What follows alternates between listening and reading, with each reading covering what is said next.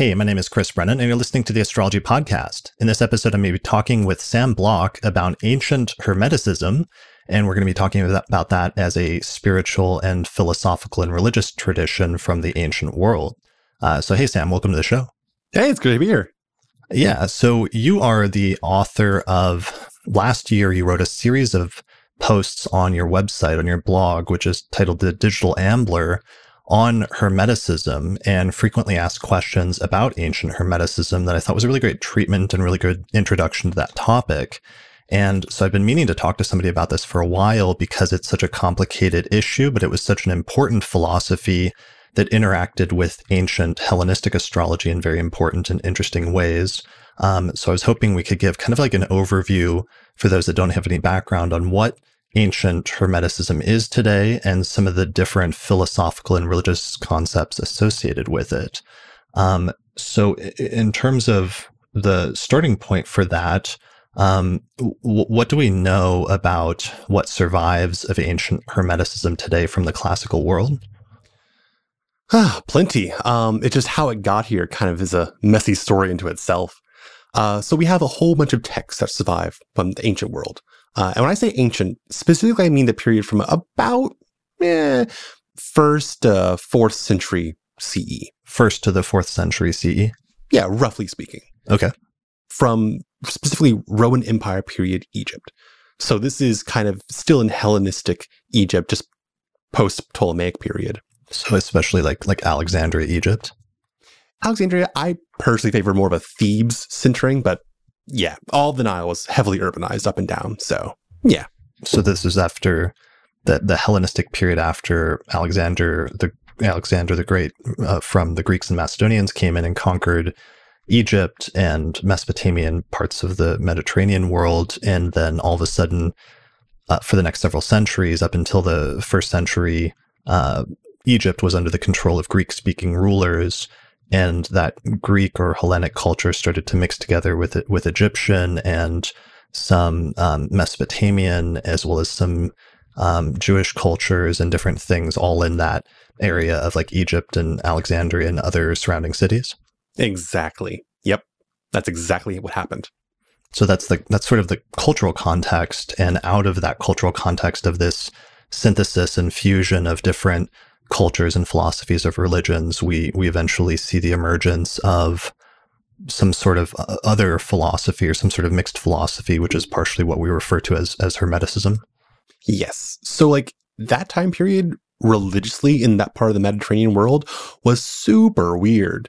Like you have all these new religious movements cropping up left and right, and this is, term is heavily, heavily debated, but you see the rise of all these pagan monotheisms popping up left and right. What was their context before that? Like, what were the different philosophies? There was, like, what, Platonism, um, Aristotelian? sure. There are philosophies, you know, a lot of Hellenic philosophies, you know, they become Hellenistic if you want to draw a distinction. Um, and then you have also had all the various traditional religions, um, you had the various mystery cults like Mithraism, the Isis cult, the cult of Eleusis, and so forth. But around the turn of the millennium, new cults started popping up. I use cult in the traditional sense. You know, new religious movements start popping up. You know, that either were really sectarian breakaways from existing religions or were just brand new mystic movements that kind of caught on popularly. You know, you have the Hypsistarians, as a good example of this. You know, you could call them say general God-fearers, and that's often how they're uh, called sometimes. But you also have these notions of, you know, a local god in one part of the Mediterranean that is kind of worshipped as just the god. Um, in some cases, this might be modern scholars reading in too much the little Greek phrase hotheos. Um, but other times you do see this pronounced monolatry verging into monotheism. And it's a really weird thing you just see popping up left and right in that time period of the Mediterranean world. And that also comes along with the rise of the Roman Empire, you know, with new forms of government, sometimes really authoritarian forms of government, um, that radically transformed existing ways of living, economy, military, uh, commerce all across the Mediterranean. And it was, it's the same kind of context that spurred on Christianity's growth as well. So you can kind of you consider to be a almost not quite a sister you know path, but very similar kind of context that spurred on those kind of cults. And what we today might consider Hermeticism also arose in that similar context. Right. So, and that's really a good point in terms of parallel of thinking about Christianity being one of the religions or the cults that arose during the same time period around the first century CE, in that it didn't just fully come out of nowhere, but it drew on earlier established religious and, and sometimes philosophical traditions. Like, for example, obviously, like Judaism, for example, um, and, and building upon much of the earlier textual and religious tradition that came before it. Um, but then there were other philosophical and religious schools that also emerged around the first century and after, which mixed together the different philosophies and religions that were present in the Mediterranean in different unique ways. Um, and so you mentioned also Mithraism as like another important one, for example, that didn't become as influential in the long term, but was pretty popular back during that time period. And then, um, so Hermeticism is unique because what are some of the philosophical schools that it drew or religious schools that it drew on and was influenced by? Because that's to me, that's one of the most interesting things about Hermeticism is what's usually referred to as like its its eclecticism, that it was a somewhat eclectic um, religious philosophy. So the way I like to consider specifically classical Hermeticism, you know, the original, you know, things we would consider today as Hermeticism, um, to be a blend of Egyptian religiosity mixed with Hellenic slash Hellenistic philosophy. And of those philosophies that fed into it, um, most people nowadays, when they think of Hermeticism, they think, oh, Neoplatonism, oh, Iamblichus, um, which later on, sure, absolutely. It definitely, as time went on, picked up a lot more Platonism and a lot more specifically Neoplatonic doctrine and ideas.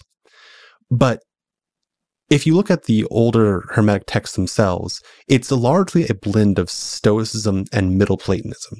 And the earlier you go, you know, to first and third books, the Corpus Hermeticum specifically, you see a lot more pronounced Stoicism there. Yeah. So there's, it's like from Platonism, it's drawing on some ideas of the soul and maybe some concepts from like Plato's mystical dialogue, the Timaeus. Um, which posits this notion of the cosmos being this living animal or this living being or entity in some some way, um, and other Platonic ideas that it's drawing from that, because just the Platonic tradition was so dominant and influential in Western, especially Greek philosophy for the next several centuries after it, it originated in like the third or fourth century BCE. Um, from Stoicism, we get this focus on um, the importance, the notion of fate, and the importance of the notion of fate and necessity, and sometimes um, predetermination and things like that, that shows up very strongly in the the Hermetic texts. Definitely notions of fate, but also even broad, broadly speaking, just a lot of cosmological notions as well. Mm-hmm. Yeah, like some of their doctrine of earth, air, fire, and water, and the qualities associated with it were influenced by not just the Platonists, but also the Stoics. So we get that. Um, I know at some at certain points there were some scholars that identified some Jewish influences on the Hermetica, and I don't know if that's like debated a little bit today still, or to the extent to which that's true. But there was a sizable Jewish community in Alexandria at the time, so that was a you know a present religious and philosophical model that would have been influencing other eclectic philosophies that were around the same place places. Yep. Mm-hmm. Like I'm definitely. I don't want to say in the camp of, but I think it's fairly well understood that there's definitely some Jewish or Judaicizing influence in at least some impulses of the Hermetic text, because I mean, we even see this similar notion in law the Greek magical papyri, where there's references to, you know, the God in Jerusalem or, you know, referencing certain, you know, Jewish temple priestly practices, you know, in the Greek magical papyri, which were very much like a non-Jewish set of magical texts. So definitely there was some influence there as well. Mm-hmm. Okay. So we've got those sort of Greek, Greek philosophical influences but then um, there's also sometimes it's it's more overt and sometimes more recently, it's more subtle, but it's been drawn out by scholarship, some Egyptian, uh, some genuine native Egyptian influences in the Corpus Hermeticum or in the Hermetic texts as well, so that there's some elements from traditional Egyptian religions that may be influencing the texts also, right? Absolutely. Yep.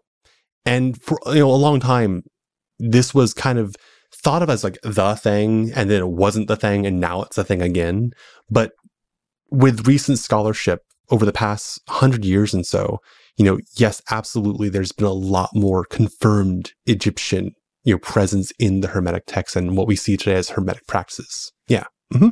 Okay, and let's explain that the three part thing that you just mentioned because I think that's really important thing because it's like the initial phase is these are sort of presented on the surface level as quasi like Egyptian texts and were often regarded in the ancient world or in later times like in the Renaissance as Egyptian wisdom teachings because that's that's almost how they present themselves in some way. Um, but then there was a phase in scholarship where scholars started digging into the text and pointing out that they weren't actually as old as people thought they were, but instead they instead of being thousands of years old, they probably dated to some time between the first and the fourth or fifth century CE, and that they had Stoic and Platonic and and other Greek influences. And so for a while, the belief was that the Hermetica were just texts that were presenting themselves as Egyptian wisdom teachings, even though in reality that was just being used as a cover for sort of like mid mid level Greek philosophizing or popular philosophy or something like that. Um, but then more recently, over the past century, with the discovery of new texts, there's been some revisions of that. And now it's heading back in the other direction where some scholars are identifying some legitimate uh, Egyptian influences from philosophy and religion on these texts so that it does seem to have incorporated that to some extent. Yes.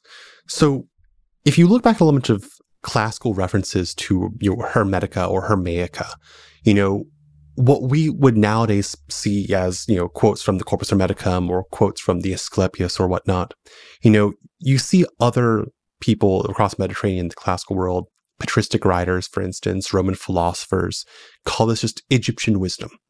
You know, Iamblichus in his reply to, you know, uh, you know, his mentor, you know, framed himself as an Egyptian priest, presenting texts we'd later find in Hermetic texts as coming from an Egyptian authority. So, and later on in the what I call the Arabic era, um, when a large number of Arabic uh, texts were focusing on you know, alchemy and magic and astrology, they reference Hermes as an Egyptian scholar, as an Egyptian hero, with people going into Egyptian tombs to recover knowledge and lore preserved by Hermes.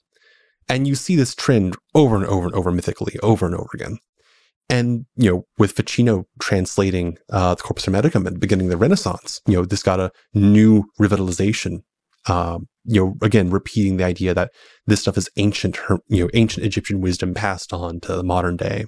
Right. There was like a classic story about he was translating Plato. Ficino was like a, a Greek scholar and he had a patron who was very wealthy who was paying him to translate all of Plato's Greek texts, which are like super important foundational works in Greek philosophy, into Latin, which was the language of Europe in the day. And then they supposedly got suddenly this collection of manuscripts of philosophy attributed to Hermes, the, the Corpus Hermeticum, as we call it today. And he supposedly stopped translating Plato and then and then started translating these Hermetic texts because they they thought or there was the perception at the time that the Hermetic texts were, were so much older than even Plato that they deserved precedent. And I'm not sure if that story is actually, it it sounds like it might be a little bit um, Hollywoodified, I think, or, or um, it might not have gone down exactly like that, but at least gives you some idea of the importance at a certain time frame that these texts were held during the Renaissance. If I understand correctly, that patron that Ficino had was the Medicis. And when his specific patron commissioned him to switch over from Plato to the Hermeticism, it's because his patron was getting pretty old at that point and was kind of getting more concerned with this knowledge of salvation and you know how to save the soul. And to suddenly have these texts drop into his lap from like the teacher of Moses himself, you know, as a surefire way to gain salvation of the soul and you know cosmic power, that that's a pretty good impetus. Like that's as far as I'm aware, like that's actually what happened in his you know history. That's how we got the Corpus Hermeticum translated from Byzantine Greek into Latin. Yeah. Okay. And so that leads us to more or less the primary text of Hermeticism today.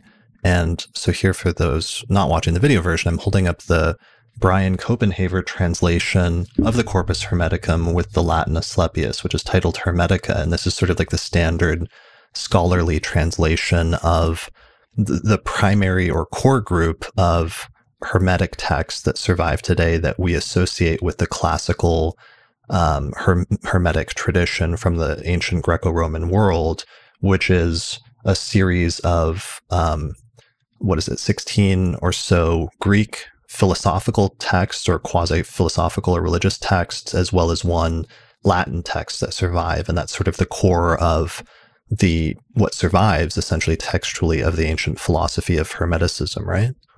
Yeah, that's a good summary of it. Yeah. Okay. How many how many actual tracts are there in the Greek corpus? There are 17 texts. They are numbered 1 through 18 with 15 being skipped. This isn't some taboo or mystery about, you know, oh, book 15 is missing. No, it's because Ficino made a goof when he was translating the Corpus Hermeticum and accidentally, well, accidentally, but included another text from a completely different body of collection of uh, Hermetic texts, which for today's scholarship, we just drop out book 15. And so it goes 1 to 14 and then 16, 17. And then there's book 18, which some people think is just an insipid little bit of prose and doesn't actually need to be in the Hermetic collection. That's for people's opinions to sort out, I guess. Okay. Um, yeah. So, but anyways, so it is a is a collection of texts that survived that we we think was written between about the first and fourth or fifth century CE, largely in Greek, but one of the major ones is in Latin, and then um, that's sort of the core of what survives of the of Hermeticism, of ancient Hermeticism, and then in modern times, there's also been some additional texts that have been rediscovered, or some fragments of texts that have been identified as also coming from this sort of Hermetic uh, or or sort of set of, of philosophies or religions that's loosely associated with it, right? Yes, it's like with Nag Hammadi corpus you know, we have a couple of, you know, largely Gnostic bodies of uh, texts, but we do have a couple Hermetic ones in there. Um, one of which is a section of the Perfect Sermon or the Asclepius, but one of which is completely unknown in any other collection Discourse on the Eighth and the Ninth, or Discourse on the Ogdoad and Ennead. Like that text only survives as part of the Nag Hammadi collections, and it's explicitly a Hermetic text. It's like that's one that's was one of the ones that really upheaved, you know, so much modern understanding of Hermeticism. More recently as well, we also recovered what are called the Armenian definitions, which is a set of uh, 49 short doctrinal instructional statements, uh, which only survive in Armenian, although we know it was based on a Greek original. Mm. Okay. So, yeah, and so that's added to and expanded our body of survi- surviving Hermetic texts. Um, let's let's maybe go back and narrow in on defining what when we're looking at this body of let's just say the initial corpus hermeticum the core of uh, you know 17 texts plus the asclepius what are the defining characteristics that even allow us to identify something as a hermetic text let's say? And and one of those is that they tend to be um, dialogue sort of philosophical or quasi philosophical looking texts with a dialogue oftentimes between like a teacher and a student, and oftentimes between a figure named Hermes Trismegistus and some of his students, where there's some sort of knowledge or wisdom that's being passed down in a sort of lineage of a, of a revealed knowledge from teacher to student, essentially, right? That is the general format. There are some departures from it. Like uh, book 16 yeah book 16 from the corpus hermeticum is actually a letter penned from asclepius hermes student to ammon another of hermes students. Um, i think book 9 is also either book 9 i think it's 9 book 9 is also a letter but from Hermes to one of his students. So it doesn't have to be a dialogue form. Most of them are dialogue.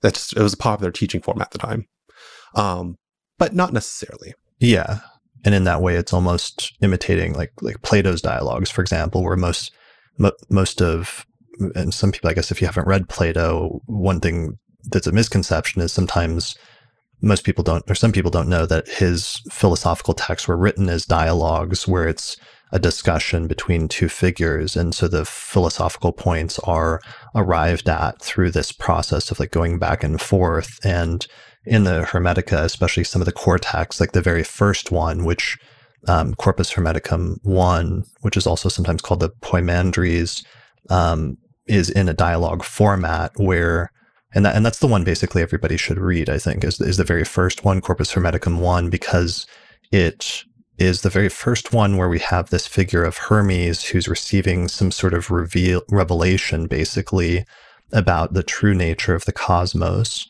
um, but it's in a dialogue with this figure that he's getting this revelation from yeah i mean I would say just actually book three first, but book one is definitely like the foundational, you know, revelation that kind of sets the stage for everything else to follow in Hermeticism. Absolutely. Okay. And who who is can you clarify who the revelation so it is Hermes who's receiving this revelation and he's receiving it from who? Who's the revelation from? Poimandres. Um how to describe Poimandres? You might be familiar with the notion of the Agathos daimon, the good demon, uh, which is a very popular uh, deity to worship and venerate both in Egypt and in Greece, although in kind of different forms. Uh, in Egypt, Agathos daimon was associated with the god Shai, literally the, de- the deity of fate itself, fate personified. And in that regard, Poimandres is kind of a Agathos daimon-ish figure because in a few other Hermetic texts, you do see Agathos daimon being called a teacher of Hermes Trismegistus. Um, in another sense, you might consider Poimandres to be a aspect, as it were, of the Egyptian god Thoth, which might seem confusing to some people because, well, you have Hermes, who is Thoth to many people, uh, and then you have Poimandres as a Thoth teaching a Thoth. It's a little complicated, but you have another theory that Poimandres is actually a deified pharaoh. Because we know that you know, the Egyptians had you know large pharaonic cults, you know cults of the dead to certain deified kings of theirs, and one theory goes that Poimandres is actually a survival of one of those divinified worshipped pharaohs who was then you know helping someone out specifically with a revelation of how things really are. It's a really confusing figure, and to this day, there is no one scholarly consensus to who or even what Poimandres is. All we know is that in this text, in Corpus Hermeticum CH1, um, he is this divine revealing, you might even consider him an angel of God to reveal the nature of the cosmos to Hermes. Yeah, it, it's like almost set up, even though it's a shadowy figure. It's like he's having some sort of revelation essentially from God or from some divine source that's showing him the true nation of, no, nature of the cosmos. And um, through this sort of revelation and through this sort of vision, but he's also being sort of walked through it by a teacher that he's in dialogue with. Yep. Mm-hmm. And I also want to note a distinction between a hermetic dialogue and like a platonic dialogue. In a platonic dialogue, it's typically like a back and forth discussion, you know, where one person will propose something and then the other person will kind of shoot it down, propose something else, which will itself get shot down or re-inspected more closely. That's like the Socratic process you see in a lot of platonic dialogues. Hermetic dialogues are rarely as involved as that. Like it's really just like Hermes teaching and then maybe like one or two questions by the pers- other person, usually Asclepius or Tat, his uh, Hermes' son. It's a lot more simpler, so it's not as involved as a normal Platonic dialogue. Right. Yeah, and it's funny in the in the first one. Sometimes there's even a sort of like reluctance sometimes of the student or an impatience that gets um, expressed at some points in the dialogue, and then the teacher like rep- reprimands him for it and says like slow down or like I'm getting there. Yep. Mm-hmm. Definitely there why don't we like because i'm we're, we're trying to describe this but in some ways it's like I wish we could read the whole thing, but maybe if we could read a little bit of excerpts, just because I would like to um, give people a taste of what this is, because it's so foundational to understanding what hermetic hermeticism and the corpus hermetica actually is. Do you think that would be? I think it'd be great. Okay, so I've got the um, Google Books translation I just got of um, the Brian Copenhaver translation, which is usually viewed as one of the more authoritative ones recently because it's based on one of the most recent critical editions of the Greek text that was done in the 20th century. So it's usually the go to one when people are reading this. So this is the first text. It's titled Discourse of Hermes Trismegistus Poimandres. And it says, uh, one of the things when I was rereading it last night that I thought was wild, and, and I like Copenhaver's translation, is that it's very dramatic. Like if you read this entire thing, like it's extremely dramatic, especially if you read it dramatically in your head, especially in some of the later parts. Um, so I don't know if I can get the correct tone here, but I'll, I'll see what I can do. So the opening passage it says, "Once when thought came to me of the things that are." And my thinking soared high, and my bodily senses were restrained, like someone heavy with sleep from too much eating or toil of the body. An enormous being, completely unbounded in size, seemed to appear to me and call my name and say to me, What do you want to hear and see? What do you want to learn and know from your understanding? Who are you? I asked. I am Poimandres, he said, mind of sovereignty. I know what you want, and I am with you everywhere. I said, I wish to learn about the things that are, to understand their nature, and to know God. How much I want to hear, I said. Then he said to me, Keep in mind all that you wish to learn, and I will teach you. Saying this, he changed his appearance, and in an instant everything was immediately opened to me. I saw an endless vision in which everything became light, clear, and joyful, and in seeing the vision, I came to love it. After a little while, darkness arose separately and descended, fearful and gloomy, coiling, con- coiling sinuously so that it looked to me like a snake. Then the darkness changed into something of a watery nature, indescribably agitated and smoking like a fire. It produced an unspeakable wailing roar. Then an inarticulate cry like the voice of fire came forth from it. But from the light, a holy word mounted upon the watery nature, and untempered fire leapt up from the watery nature to the height above. The fire was nimble and piercing. Uh, it keeps going on, but it's basically describing like a cosmogony or like a, the creation of the cosmos, basically, right? Yep.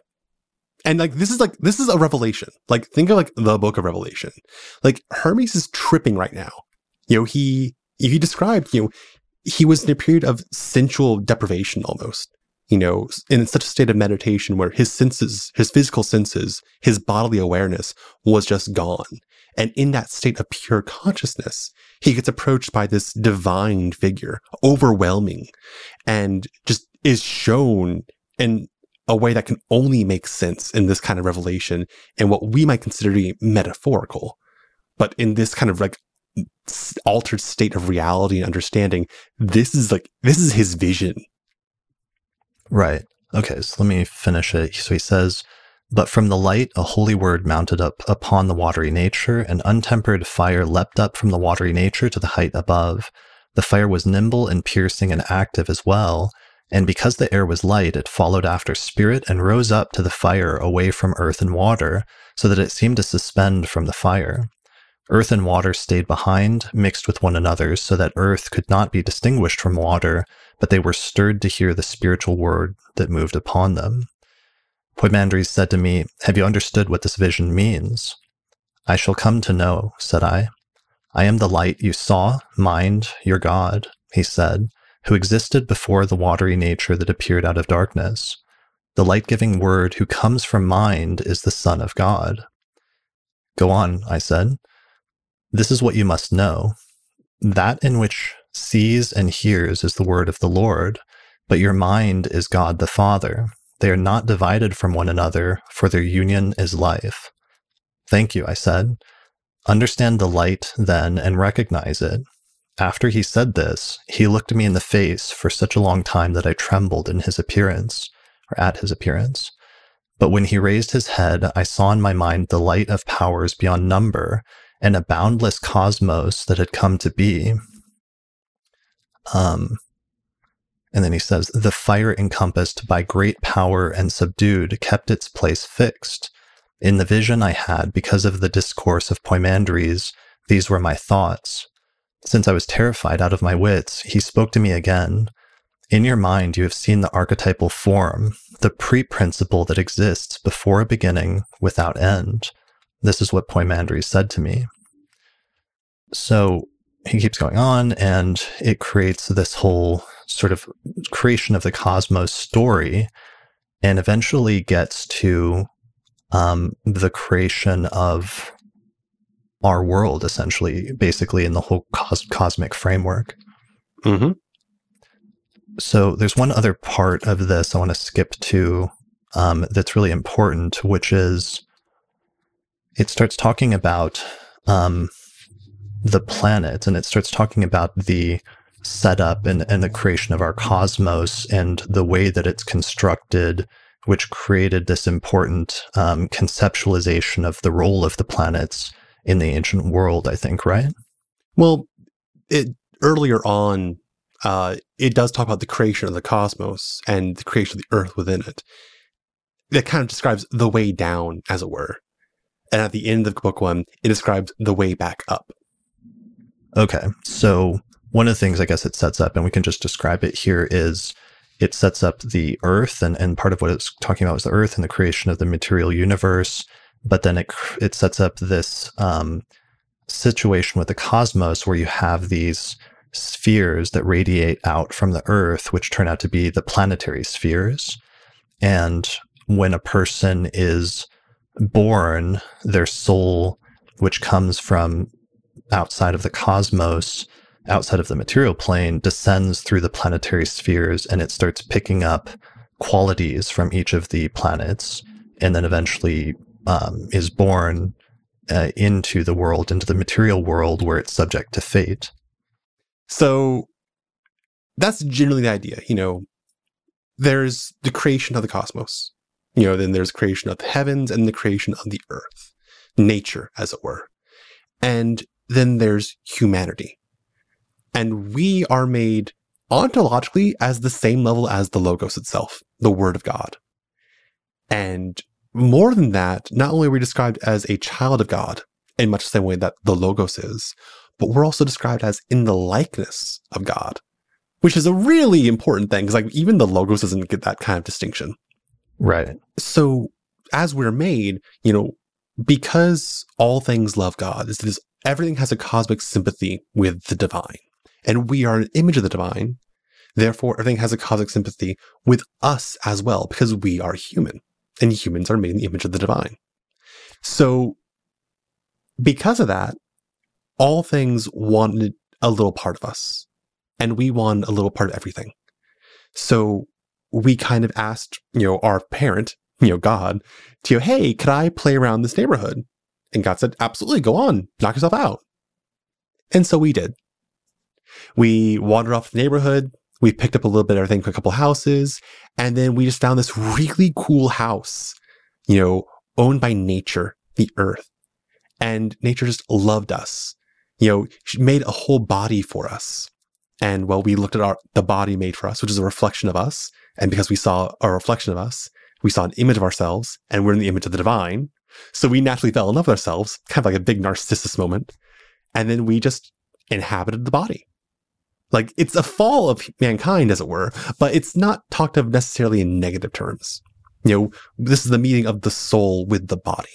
So there is a there is a m- more negative version of that, which is where the Gnostic schools tended to go, which was a much more is the term like dualistic, like um, in terms of being very anti-body and very pro-spirit, to the extent that they said that some of the schools said that the material universe was created by sort of like a malevolent creator, subservient creator deity who, in his ignorance of the true God, like created this false cosmos and then took sparks of the divine and trapped humanity in it essentially, which is like sort of the Gnostic part of the more Gnostic negative creation story, which gives a much more overtly negative spin to the physical incarnation in the, the bodily world of the senses. And while you do occasionally get some of that occasionally in certain tracts of the Corpus Hermetica, where there's some more negative treatment of the body coming in, for the most part, it's not quite that extreme in most of the Hermetic texts and philosophy, it seems like, right? Yeah, absolutely.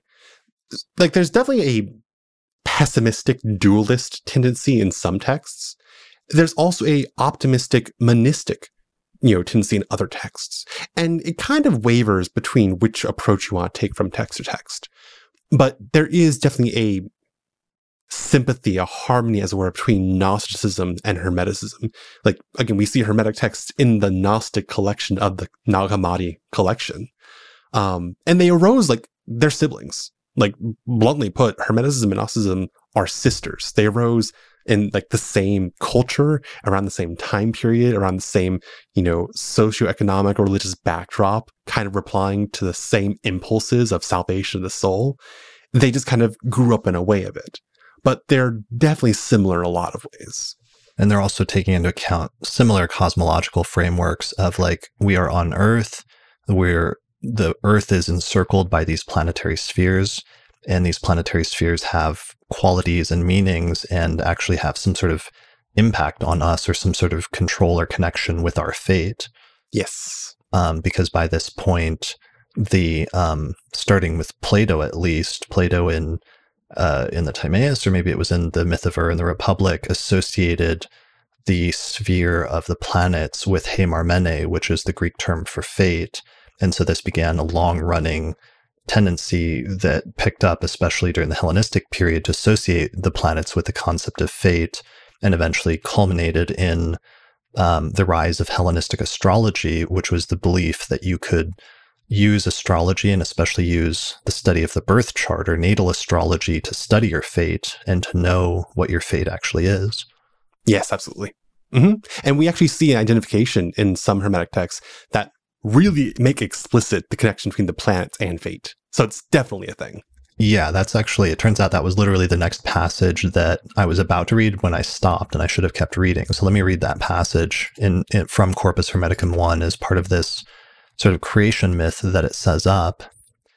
So where I left off was where it said, In your mind, you've seen the archetypal form, the pre principle that exists before a beginning without end. This is what Poimandres said to me. The elements of nature, from whence have they arisen? I asked. And he answered, From the counsel of God, which, having taken in the word and having seen the beautiful cosmos, imitated it, having become a cosmos through its own elements and its progeny of souls. The mind, who is God, being and- and existing as life and light, by speaking, gave birth to a second mind, a craftsman, who, as God of fire and spirit, crafted seven governors. They encompass the sensible world in circles, and their government is called fate. So that's that's it, and that's really crucial right here in the Corpus Hermeticum, in the very first, you know, one of the most important and what's usually considered one of the oldest and most foundational doc um, texts for this this entire set of different texts and this broad sort of philosophy. It sets up this creation story, where part of the creation story is that the planets are encircling the Earth and that they are the governors of, of fate. Yep. Mm-hmm.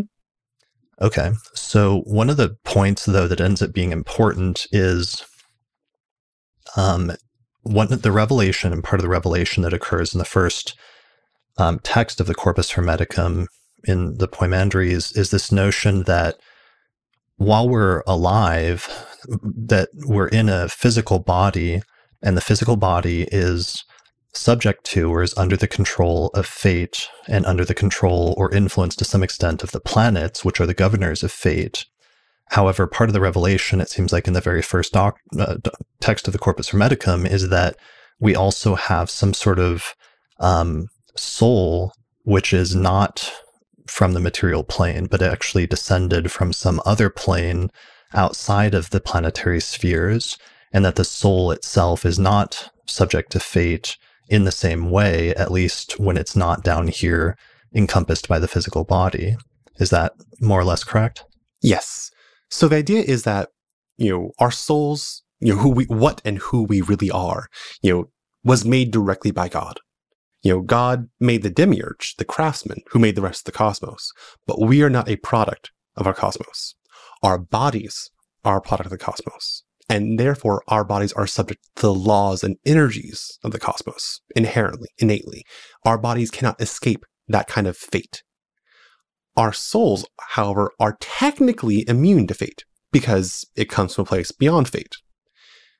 The difficulty, the rub for us, lies in the fact that our souls inhabit these bodies. You know, you go outside, you're wearing a shirt. People will make fun of you or they'll comment on your shirt, and you can't but receive those comments unless you just take off the shirt entirely. But you can't do that because you're in public. In much the same way, our souls are wearing these bodies, and these bodies are what's subject to fate. Our souls aren't subject to fate, but because of how closely intermingled our souls are with our bodies, our souls can still be impacted by fate. You know, I'm sure you might have heard the saying, you know, astrology, you know, does not, how's it go? It does not compel, it only impels. You know, you get a certain transit, it's not going to tell you, you will act like this. It gives you an impulse to act in a certain way. In much the same way, we describe that of the soul. Fate compels the body impels the soul. It does not compel the soul in the same way it compels the body. Right. So there's there's a notion that once our soul becomes incarnated in a body, that um, we're subject to some of the things that come with the body, which is not just health and sickness, which is one of the physical things then that is said to be subject to the planets, but also to um, desires and to other um, motivations that arise primarily from the body rather than the soul, and that that can cause us then to be led into certain things or to do certain things that the soul might not do otherwise if it was not encompassed by the body. But because it becomes so intertwined with the body, the ability of the, the planets and of fate to act on the body becomes something that can kind of drag the soul along as well. Yes. So in other Hermetic texts that have a more strongly Platonic bent to them, not part of the Corpus Hermeticum, but other, you know, classical Hermetic texts, you see this Platonic notion of thumos and epithumia, or the drive and desire. And it kind of uses the same Platonic metaphor of like the soul as a charioteer, you know, trying to drive these two horses that are wild and need to be broken. And if the charioteer isn't good at what they're doing, the horses will just take that charioteer wherever they want whether it's into a ditch or into a wall, you know, it could spell doom for the charioteer. But if the charioteer knows what they're doing and knows how to steer and guide those horses, then they can go wherever they want. You have this notion of the appetites, the physical needs of the body, and the ego, the emotional impulses that arise from us being incarnate. You know, those are the energies of the body, the so-called lower soul, as it were, the soul generated by the cosmos, the soul of the body. And our higher soul, the thing that's actually made by God, the thing that's actually us, we have to constantly fight with that. You know, we have to tame it. We have to develop ourselves. If we just let the body have our way, well, then I'll be eating pizza 24 hours a day. I'll get sick. I'll get high blood pressure and cholesterol, and that'll spin my early doom. But if I have my soul, you know, kind of work with my body, and understand what those impulses are, what those, you know, what it really wants and why it wants it. And it's like, I know you want pizza, but here, have a, you know, some steamed chicken instead, It's a little bit healthier. You know, that's where the soul works with the same impulses, but in a more constructive way. Right. So this is what gave rise to uh, what became common, especially in the later medieval tradition. And it's one of the ways that astrology was able to survive even after the rise of Christianity through this distinction between like natural astrology, where they started saying that astrology um, and the planets have influence over the body, but they don't control the soul or necessarily maybe even the mind to a certain extent. Um, but instead, it's it's something that is it relates to the body as a almost natural phenomenon. Yes, yeah, we we see that pretty much explicitly in the Hermetic text. Yes, yeah, although it's a little complicated in the Hermetic text because it also says that your temperament is part of what the planets have control over, which does start getting into things that have to do with like your your actions and your choices and motivations and things like that. I think this is a good point to read the last passage when um, the ascent, when Hermes asks Poimandres to describe the ascent of the soul, um, because then we get to the other astrological section. All right, so let me read that. It says, so Hermes then he's he's talking to his teacher towards the later part of the dialogue, and he says, "You have taught me all these things well, O mind, just as I wanted. But tell me again about the way up. Tell me about how it happens."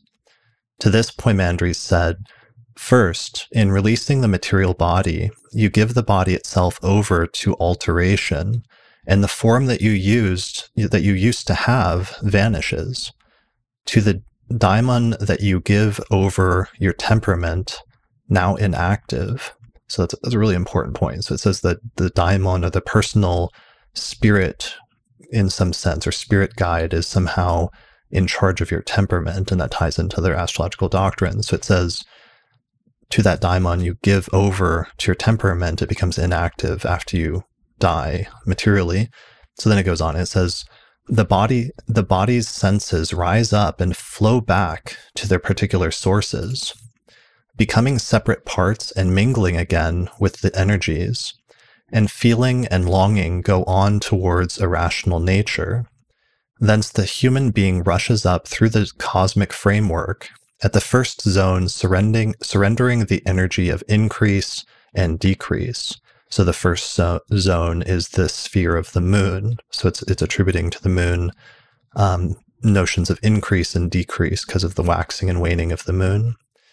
At the second sphere, you give up evil machin- machinations, a device now inactive. So the the sphere of Mercury in this Hermetic text, it's associating with the with Mercury and the trickster energy of Mercury and calling it evil machinations. At the third zone, the illusion of longing, now inactive. So, this is the sphere of Venus, and the sphere of longing or desire is given back to Venus. At the fourth sphere, the ruler's arrogance, now freed of excess. So, arrogance is a property of the sun once we pass through the sun sphere. At the fifth sphere, unholy presumption and daring recklessness. This is the sphere of Mars. At the sixth sphere, evil impulses that come from wealth, now inactive. That's Jupiter's sphere. And at the seventh zone, the deceit that lies in ambush. So it associates deceit with Saturn's sphere.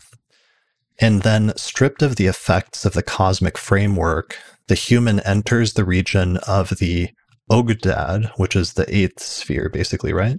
Mm-hmm. Okay. He has his own proper power, and along with the blessed, he hymns the Father.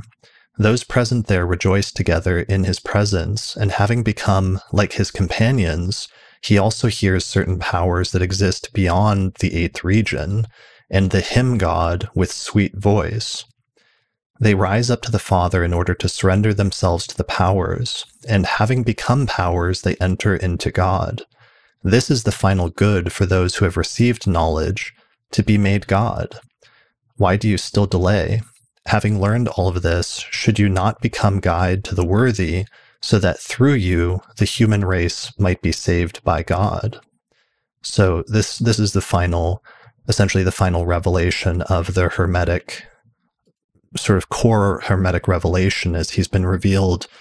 Hermes has been revealed not just the a vision of the creation of the cosmos, but also um, a vision of the soul as being this um, this entity that that comes from outside of the material cosmos that descended here and picked up all these qualities through the planetary spheres, but that once you die, you have the potential of ascending back through the planetary spheres giving back those qualities or shedding them almost like clothes, as you as you were saying earlier, using the shirt analogy, and then returning back to the source in some sense.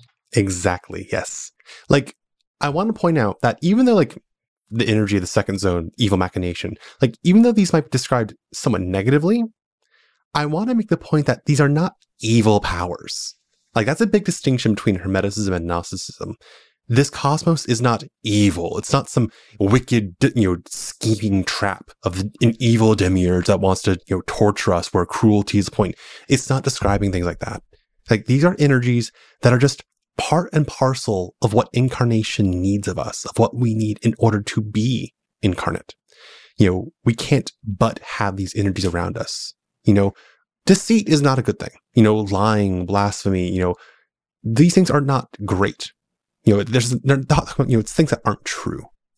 But to an extent, you can't survive down here without engaging that to some degree. Same with the illusion of longing, lust, you know, a sense of, you know, self-centered egoism, you know, arrogance. To an extent, you have to have these things because it's what gives us our, you know, drive for survival, you know, a drive to, you know, make ourselves succeed in this world. Like they're not bad. It's just they're things that belong to this cosmos. And if we want to get away from this cosmos, then we have to give those things up. Right. That makes sense. Um, and here's an old diagram that I made a while ago, which just shows sort of the, the vision of the cosmos that we're talking about here with the Earth at the center and then the, the seven planetary spheres encircling the Earth and encircling us with their sort of power of fate. And then outside of that, you have the sphere of the fixed stars, um, which I think is the eighth sphere. And then there are, are other potentially ninth or tenth spheres in some hermetic cosmologies, right? Yeah. The book one, the Corpus Hermeticum, kind of leaves those undefined. Um, and in certain other Hermetic texts, it kind of expands on what those spheres are, not necessarily all in the same way. But yes, you know, you have the Earth, the center, you have the seven planets above that, and then you have the sphere of the fixed stars beyond that. And that's where you truly reclaim your divinity. Mm. Or at least begin to truly do so. Okay. So, um, so at this point, um, Hermes has been given this gift of um, gnosis or of knowledge or, or wisdom that has been divinely revealed to him. And that knowledge of, or the, and then he's sort of told, it's now your job to go out and, and share this and pass this knowledge or this wisdom along to others who deserve it in order to sort of like help enlighten humanity to some extent, right? Mm-hmm. Yep, he's given you know his commission, as it were, by Poimandres to go out and start saving people. Okay, and so this is really important because then it sets up um, this this core doctrine of Hermeticism, which is gnosis or knowledge as revealed wisdom that is passed down from teacher to student, and gnosis is kind of an important word, so I'm not sure if we should dwell on that more in terms of knowledge or just leave it at that as, as this revealed wisdom. So it does literally mean knowledge, but knowledge is not a great translation for it. Because there's different in you know, we all know how there's like a hundred different words of, you know, in Greek for the word love in English. You know, there's brotherly love, there's erotic love, there's, you know, agape, you know, that kind of divine love.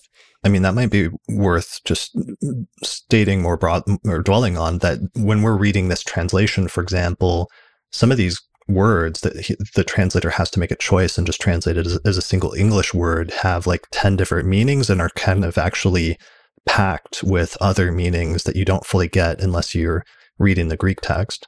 Yeah, it's a problem. You can't do translation without interpretation. Yeah, so so gnosis or knowledge, when you see that show up in a hermetic text, sometimes that's packed with a lot of meanings that you really have to dwell on. Yeah. So like there's episteme, which is more like things you accept on faith, you know, things you just learn from a teacher. There's logos, you know, things you come up discursively, you know, you reason your way through them. And then there's gnosis, which is more like not necessarily revealed, but it's more like experiential knowledge of the truth. Like it's not something you can just learn from a teacher. It's not something you can just kind of deduce your way to. It's something you actually undergo, like the qualia of truth. Like I could talk to a blind person about what the color red is like, but they'll never know to experience color red. In the same way, this gnosis that Hermes got from Poimandres, he didn't just see these things. He describes them in Book One, Corpus Hermeticum, as you know, a metaphor. But really, it's better to say that he experienced the creation of the cosmos. He experienced this knowledge that was revealed to him by Poimandres. And that's what makes it gnosis. Hmm. Okay. That's really important. And that's a core doctrine then of Hermeticism and that becomes somewhat characteristic of other Hermetic texts that allows us to identify other Hermetic texts is this focus on this knowledge or this revealed wisdom, um, knowing, this deep sense of knowing that's been um, handed down from teacher to student. And then Hermes, then in the rest of the dialogue, is then set up to be this teacher who's empowered to go out and, and spread this wisdom and, and pass down this knowledge of this revelation that he's had. Um, let me read because this is the part where it gets really dramatic at this point when I was rereading it recently, which is kind of interesting. But so it says, um, as he was saying this to me, Poimandres joined with the powers. Um, then he sent me forth, empowered and instructed on the nature of the universe and on the supreme vision after I had given thanks to the Father of all and praised him. And I began proclaiming to mankind the beauty of reverence and knowledge. There's that word again, knowledge. And it says, quote, People, earthborn men, you who have surrounded yourselves to drunkenness, who have surrendered yourselves to drunkenness and sleep and ignorance of God, make yourselves sober and end your drunken sickness, for you are bewitched in unreason- unreasoning sleep. When they heard, they gathered round with one accord, and I said, Why have you surrendered yourselves to death, earthborn men, since you have the right to share in immortality? You who have journeyed with error, who have partnered with ignorance, think again. Escape the shadowy light. Leave corruption behind and take a share in immortality. Some of them who had surrendered themselves to the way of death resumed their mocking and withdrew while those who had desired to be taught cast themselves at my feet. Having made them rise, I became, I became guide to my race, teaching them the words, how to be saved and in what manner. And I sowed the words of wisdom among them, and they were nourished from the ambrosial water. When evening came and the sun's light began to dis- disappear entirely, I commanded them to give thanks to God and when each completed the thanksgiving, he turned to his own bed.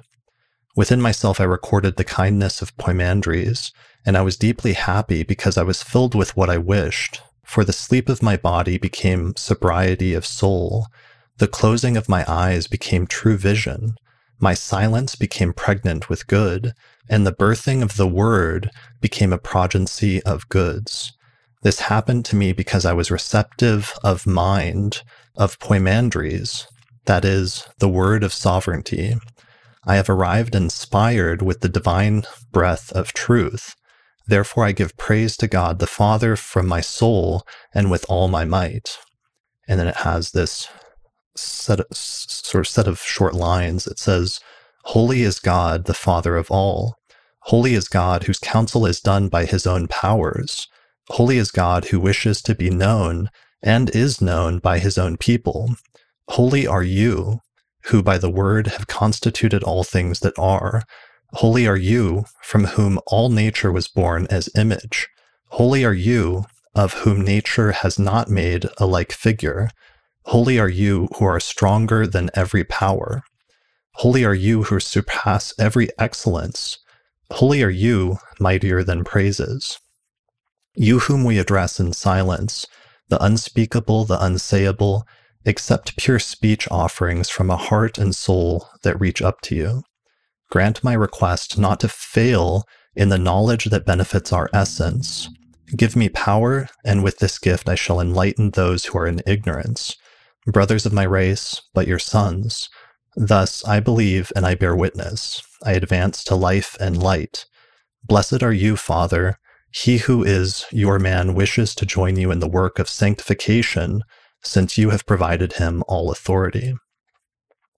So that was really extensive and a long thing to read, I, I realize, and especially part of it's out of context, but it's kind of important because that sets up everything else in Hermeticism, which is we have seen Hermes receive this divine revelation, and then his his goal then is to go out and to teach it and to pass it forward and to share it with the world and to help people to understand their divine origins and that they are not of this world in some sense.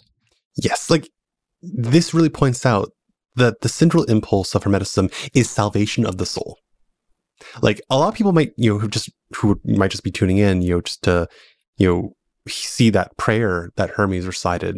You know, like it sounds really Christian. It sounds really like Abrahamic. And it kind of is. You know, it's been called a Trisagion in many ways, like the Trisagion of Isaiah, you know, holy, holy, holy is the Lord. Um, it's very much like the whole Hermeticism, and as book one sets up, is about teaching a way to save the soul through the gnosis of God as the creator of all things and of ourselves as a creature in creation. And everything else in Hermeticism really builds on that one impulse. You know, there's of course the Delphic maxim, know thyself. Well, why is that so important? Because if you know yourself, you know everything around you. If you know everything around you, you know where it comes from. You know where you come from. You know how everything is tied together. And if you know where you come from, you also know where you need to go. Right. That makes sense. Um, so, and then subsequent uh, texts in the Corpus Hermeticum are often then dialogues between Hermes and subsequent students like Asclepius or um, other figures uh, who then become teachers, like Asclepius becomes a teacher himself and then passes on the knowledge to other students. And so this dialogue format and this teacher student passing revealed knowledge down uh, about the true nature of the cosmos becomes a recurring theme throughout most Hermetic texts. Yeah, and it's not just revealed knowledge itself, and this would be more episteme as opposed to gnosis. You know, it's more like handing the keys to gnosis over. You know, it's the goal of episteme, the purpose of episteme, you know, that kind of taught knowledge as opposed to experienced knowledge, is to build a foundation, you know, give a framework, you know, set expectations, as it were. And within that framework and set of expectations, then the student can then do the work of, you know, entering into altered states of, you know, awareness, you know, ritual work, theurgy, and so forth, to then experience that knowledge, to get the gnosis. So, like at multiple points throughout the Hermetic text, like there's this repeated notion that like I can't say these things. Like I can't speak what truth is because no matter what I say, it's not going to be true you have to experience the truth for yourself. And all Hermes does is just show the way to do that. Right. And um, that makes me think of this passage I wrote down when I was taking notes in preparation for this from uh, Nicola Denzey Lewis in her book Introduction to Gnosticism. At one point, talking about what you were referring to earlier, that this is kind of about salvation and it's a salvific sort of religious set of texts um, has this section titled "Knowledge as a Path to Salvation," and it says, and she says, the very fact that the Hermetica consistently feature a teacher instructing a student is witness to the fact that those who read the Hermetica were convinced of the importance of knowledge passed down through a human teacher, the acquisition of this knowledge in its fullest form, and the development of this knowledge as a form of salvation. The most important thing to bring salvation is acquiring knowledge, especially concerning how the cosmos works and how it mirrors God's goodness. So, therein, I think, lies part of the importance of astrology and why astrology is one of the things that actually recurs as a frequent, somewhat frequent motif in Hermeticism. Um, to a certain extent in the philosophical Hermetica, but then also in other Hermetic texts that we associate with what scholars sometimes call the technical Hermetica, which are practical texts on astrology, alchemy, and um, other sort of topics like that of sort of esoteric or occult knowledge are more practical texts that talk about also understanding the nature of the cosmos um, and having some deeper understanding of how the world works. Yes. So in a couple of the Stobaean fragments, you know, there's this notion of how things come to be in a very high level framework. Like there's this notion of providence, the mind and will of God, you know, what God wants to happen. What serves providence is necessity, kind of ensuring that what God wants to happen is consistent, you know, regular. You know, I throw something in the air, it has to fall back down in order to be consistent. I can't just throw something up there and it stays there. serving necessity is fate. You know, now we know what God wants, and now we know what needs to happen to accommodate that. Fate sets up the design for things to happen in such a way that fulfills providence in a way consistent with necessity. And then what serves fate is the planets themselves. In their many motions and revolutions, how they coordinate their energies, impel and coordinate certain things down here.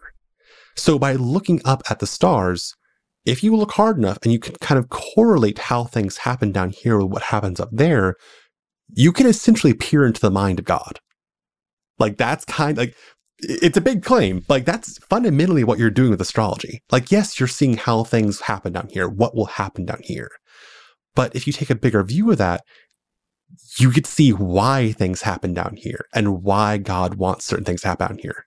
And that's kind of why astrology is so important for Hermeticism, because you get to learn the design of God and therefore our design, what makes us tick, what our role is in the cosmos, what role we need to play. And then by playing along with that role, how we get to play that role to the best of our ability to fulfill what we need to do so we can finish our role and just leave the stage. Right. So it's like letting you, in looking at or contemplating astrology, it's allowing you to contemplate the inner workings of the cosmos.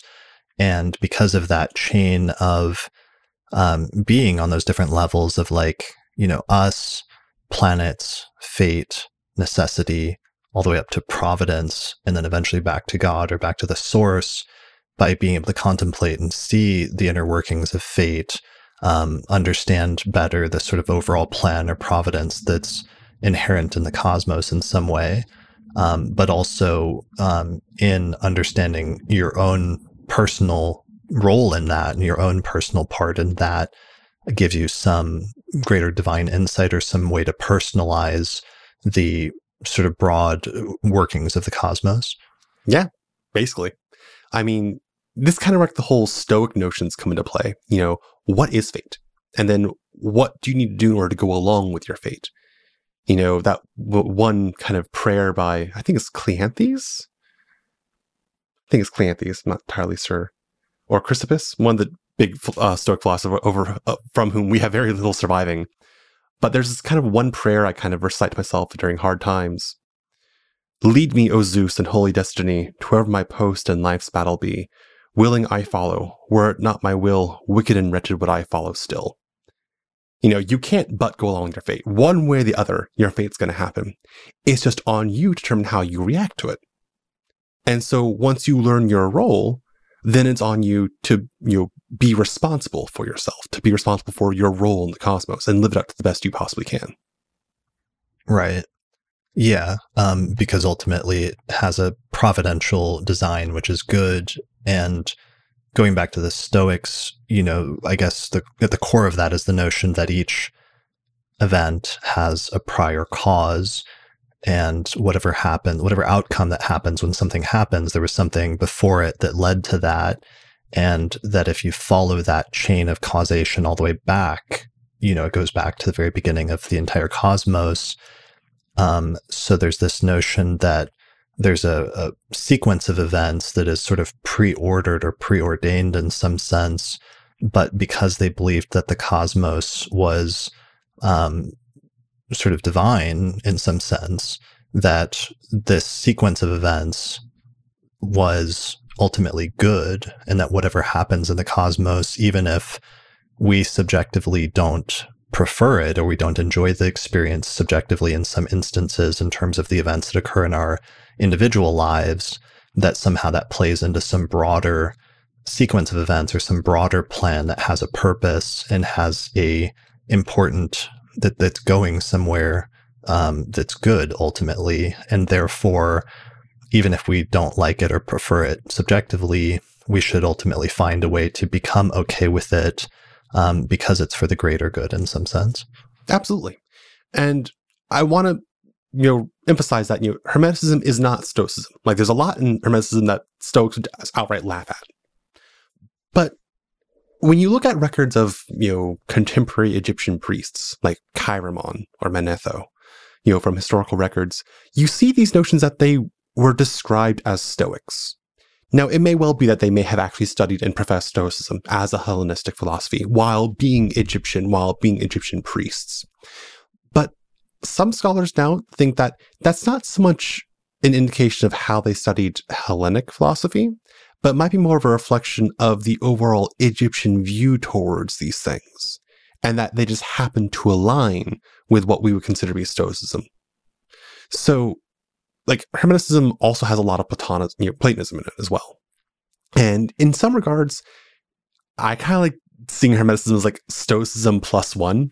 Like, yeah, it's everything the Stoics said, but you put God one level further out. Hmm. Okay. You know, if you turn back to the beginning of, you know, book one, the Corpus Hermeticum, you know, God made the Logos, the Word of God, which then essentially made the cosmos. So the cosmos is logos in many ways, and that's right in line with Stoicism. But then Hermeticism still goes on to say that God lies beyond the cosmos, and that's more Platonism at that point. Yeah, I think in the in Corpus Hermeticum one, it says that God creates like a craftsman or a demiurge figure who is then the one that creates the cosmos, and that's that's why you're saying that it's the cosmos is is one removed from from from God essentially in the Hermetic approach. Yeah. Mm-hmm. Okay. Whereas for the Stoics, like the cosmos is God, and the entire cosmos is this living entity that, uh, that has a, a body, which is the physical world we can see, and then a soul that's infused throughout it. Logos, yeah. Okay. Yeah. Um, so, but that's important because they are taking over from perhaps the Stoics, possibly some notion of fate uh, to some extent, and fate, and this this focus on fate and predetermination to a certain extent, and that being tied into the planets and being tied into astrology. But there's also an, an inherent um, focus in Hermeticism that's really important on self knowledge and of knowing yourself and knowing your place in the cosmos and knowing the inner workings of the cosmos. And I think that's one thing that really sets it up as being very amenable to to astrology then as one of the means of not just knowing the, the inner workings of the cosmos, but also in terms of developing self knowledge and the ability to um, have self knowledge in order to, to sort of comport yourself in a way that's appropriate uh, to the Hermetic ideal. Yeah, absolutely. I mean, so I, this is also kind of where we kind of you know depart from the philosophical Hermetica and get to the technical Hermetica. Why don't we explain that distinction real quick? So the Corpus Hermeticum is what we consider to belong to the quote philosophical Hermetica. You know, the Hermetic texts that talk about, you know, philosophy, religion, spirituality, you know, not in the modern sense, but in the classical literal sense, theosophy, you know, wisdom of the divine. And it's what, you know, Marsilio Ficino focused on with the Corpus Hermeticum. You know, the Latin Asclepius was largely about this kind of philosophical stuff. The Stobaean fragments, you know, the excerpts of Hermetic texts preserved by John of Stobi in his anthology, you know, largely all what we consider philosophical or theoretical. And this is often contrasted with the technical or practical Hermetica, which is, you know, the spooky stuff that, you know, modern academia doesn't like touching. You know, the Greek magical papyri, alchemy, astrological texts, you know, texts that talk about how to ensoul statues or how to raise the dead, you know, all the stuff about, you know, making enchanted rings for the Decans, you know, how to cure people and their various physical maladies by, you know, making certain offerings to certain gods and their certain astrological alignments, you know, making certain sacrifices to certain plants. All that is considered technical hermetica. Um, and that's where it gets interesting and conflicting at times. Right. But but it's an important point that just in addition to this large collection of like um, more, let's say, philosophical or religious texts that feature Hermes having a dialogue and passing knowledge down to various students of a philosophical or religious nature, there's also in the ancient world contemporaneous with that Greek texts that were written that featured Hermes um, passing practical knowledge of astrology down to different students, and then different students of Hermes, like Asclepius, passing knowledge down to other subsequent students like Nechepso and Petosiris. And so this creates a whole other um, f- range of texts that are roughly contemporaneous, which also are, are sort of labeled Hermetic because they're given the same sensibility of, of featuring Hermes and, and different teachers passing knowledge to students, but this knowledge is less philosophical. Instead, it's more directed towards um, specific technical matters like astrology or alchemy or, or magic or things like that. Yeah. And for a long time, a lot of scholars and academic people believe that there's basically a firm, solid boundary between philosophical stuff, you know, the good stuff for academics and scholarship to talk about, versus the technical stuff, which is, you know, illicit and magical and therefore superstitious, and, you know, never the twain shall meet. And then we got the Nag Hammadi collection, which had Discourse 8th and 9th, which is very much a ritual text. Like it's basically builds on the same cosmology that's built on in Corpus Hermeticum 1. And it actually uses, you know, barbarous words of power. It describes a ritual of spiritual elevation and ascent, you know, an actual ritual, not just a description of what happens to the soul, but an actual ritual with invocations and prayers and process that has all the hallmarks of being a technical text. And like that one text kind of blew up a lot of existing scholarship and scholarly opinions about Hermeticism back when it was discovered because they thought like, oh, you had this, you know, mostly Hellenic, you know, philosophical movement that had some Egyptian window dressing on to make it seem, you know, mystical, but was basically just popular Greek, you know, philosophy. And then you had this magical text that takes place in the same setting with the same people to actually do something. And it's a fascinating text and perspective from that perspective. And that's why there's really not so much of a distinction between practical and philosophical or technical and theoretical. Like they both go hand in hand. Sure. So there, yeah. So it's like, um, there may have been less distinction in some text between technical and practical matters versus philosophical ones. And sometimes you'll see an interchange between the two, where in a philosophical text, there will be some specific technical instructions, like at the end of the um, discourse on the eighth and the ninth from the Nag Hammadi text. One of the things I felt I found really interesting about it is it it gives the teaching, and then at the end it says, and then I want you to write these teachings down and inscribe them on a specific thing, and then it gives a electional astrology rules. It tells you when to do this. And it says, do it when I, Hermes, am in the sign of Virgo. And I think it says making a heliacal rising or a heliacal setting or something like that, which is, is actually very similar to some electional rules in Dorotheus of Sidon, which is a purely practical, technical manual on electional astrology from the first century. So we can see in some of the Hermetic philosophical or religious texts, like from Nag Hammadi, um, astrological rules being integrated into them as as part of the the doctrine. Exactly. We like to draw a distinction between philosophical, the high-minded stuff versus the technical, the low-minded stuff. But there never really was such a distinction. They they work together. Sure. And I mean there was sometimes you know, it, it is tricky because sometimes there are you know, the practical text can have more of a practical bent and can be a little bit sparse on giving you the philosophical reasoning so that you have to like infer the philosophy from very brief passages. And this is often something that's uh, we struggle with with the astrological text for example that it, it focuses on telling teaching you how to do this how to read charts and how to do astrology and doesn't usually focus as much on the overarching philosophical framework and similarly, in some of the philosophical Hermetica, there is more of a focus on the overarching philosophy and sometimes doesn't go into the practical stuff as much as we we would like. So so it's like there's still maybe some understanding of why that does, distinction came about, but it just may not be as strict or as stark as some modern scholars have have made it look like by creating those two categories. Exactly. You know, like you've seen the meme of, you know, the airplane with all the bullet holes that was returned. And people, you're like, oh, well, we need to reinforce, you know, the parts of the plane that have these bullet holes on it. No, those are the planes that actually made it back with those bullet holes. You need to reinforce the parts that don't have bullet holes. In much the same way, we only have what survives the knife of time and the redactor's pen. You know, the, Her- the Corpus Hermeticum is a collection of 17 books that were happened to be compiled during the Byzantine time, during Byzantine era. You know, there are many more Hermetic texts that were written than what survive today. And of the ones that survived, we probably start need to think about, you know, why did they survive? Why were these ones chosen to be preserved in certain collections versus other ones that didn't?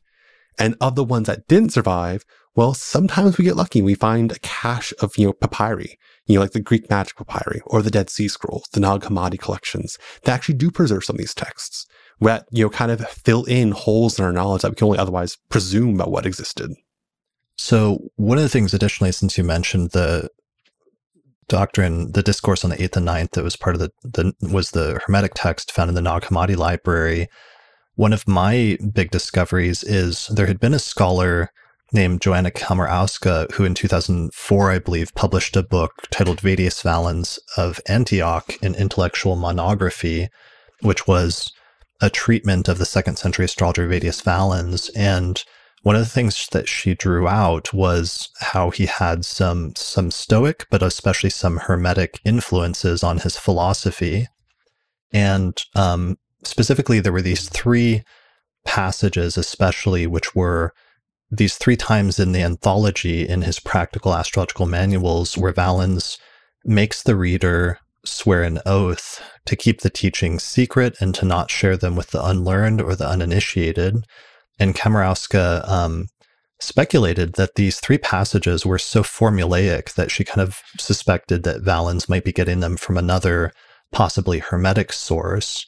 And um, let me actually read it really quickly. So this is from my book, this is excerpted from my book, Hellenistic Astrology, in, in a translation of Valens. So it says, Valens says, Concerning this book, then, I must before all prescribe an oath for those who happen to encounter it, that they may keep watch over what is written and withhold it in a manner appropriate to the mysteries.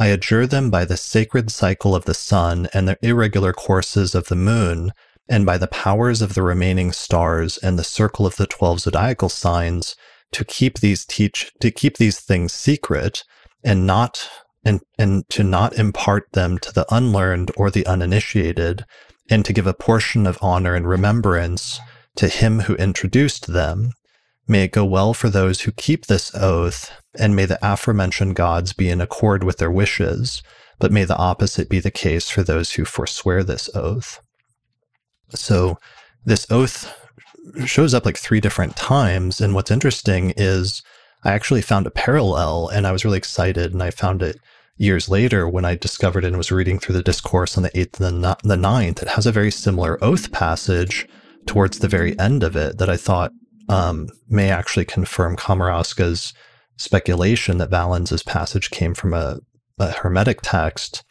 So this is at the end of the discourse on the eighth and the ninth, and it gives a similar oath where it says, I adjure you who will read this holy book by heaven and earth and fire and water, mm-hmm. and seven rulers of substance, and the creative spirit in them, and the unbegotten God, and the self begotten, and the begotten, that you guard what Hermes has communicated. God will be at one with those who keep the oath, and every one we have named but the wrath of each of them will come upon those who violate the oath. Now, it's like I, I, realize that there's a certain, in terms of like oaths and things like that, there's going to be similar formulas to a certain extent, but I was just thought it was an interesting similarity that might confirm Komorowska's speculation that Valens was drawing on some earlier Hermetic text and getting his oath passages, and there might be some similarity as a result of that. It's totally possible. I mean, you even see similar, a, a similar, not explicitly described oath. We do see something similar in Book 13, the Corpus Hermeticum. You see similar things in, I want to say it's the 11th Divine fragment. Um, yeah, like there are definitely oaths that talk about, you know, when it comes to matters of secrecy, when it comes to matters of, you know, things to not be divulged to those who are not yet ready for them, you definitely see a number of similar oaths. Uh, and not just in the Corpus Hermeticum or other philosophical Hermetic texts. I recall, I think it's on like the Aesidae and Osiridae, an early alchemical text that also has a similar oath involved. Um, so yeah, like it's kind of hard to say really because like the notion of mysteries needing to be kept oath bound and secret, like that was definitely a common thing all across Mediterranean, especially the proliferation of mystery cults. So it's hard to say whether it was explicitly a hermetic thing, but given his other Hermetic tendencies, it wouldn't be surprised if he got influence from specific Hermetic texts about that. Sure. Yeah. And uh, her, her treatment, she goes into a much more detailed treatment of some of the parallels between some of Val- Valens's philosophy and some of the Hermeticism And what's interesting is sometimes she speculates that he's not because Valens has always had really noted Stoic tendencies in his determinism, but she speculates that he's not getting it straight from early Stoic sources, but instead he's getting some of the Stoic influences from um, Hermetic sources that have picked up Stoicism and that are acting as intermediaries, and that's where some of the the more Stoic tendencies are coming from in Valens. Um, so, where do I want to go with that? One of the things that's worth picking up that's tricky, I know that we talked about very briefly before this, is there's a, a later alchemist from, I think, around 300 CE named Zosimus. And he has this really interesting, very brief text, um,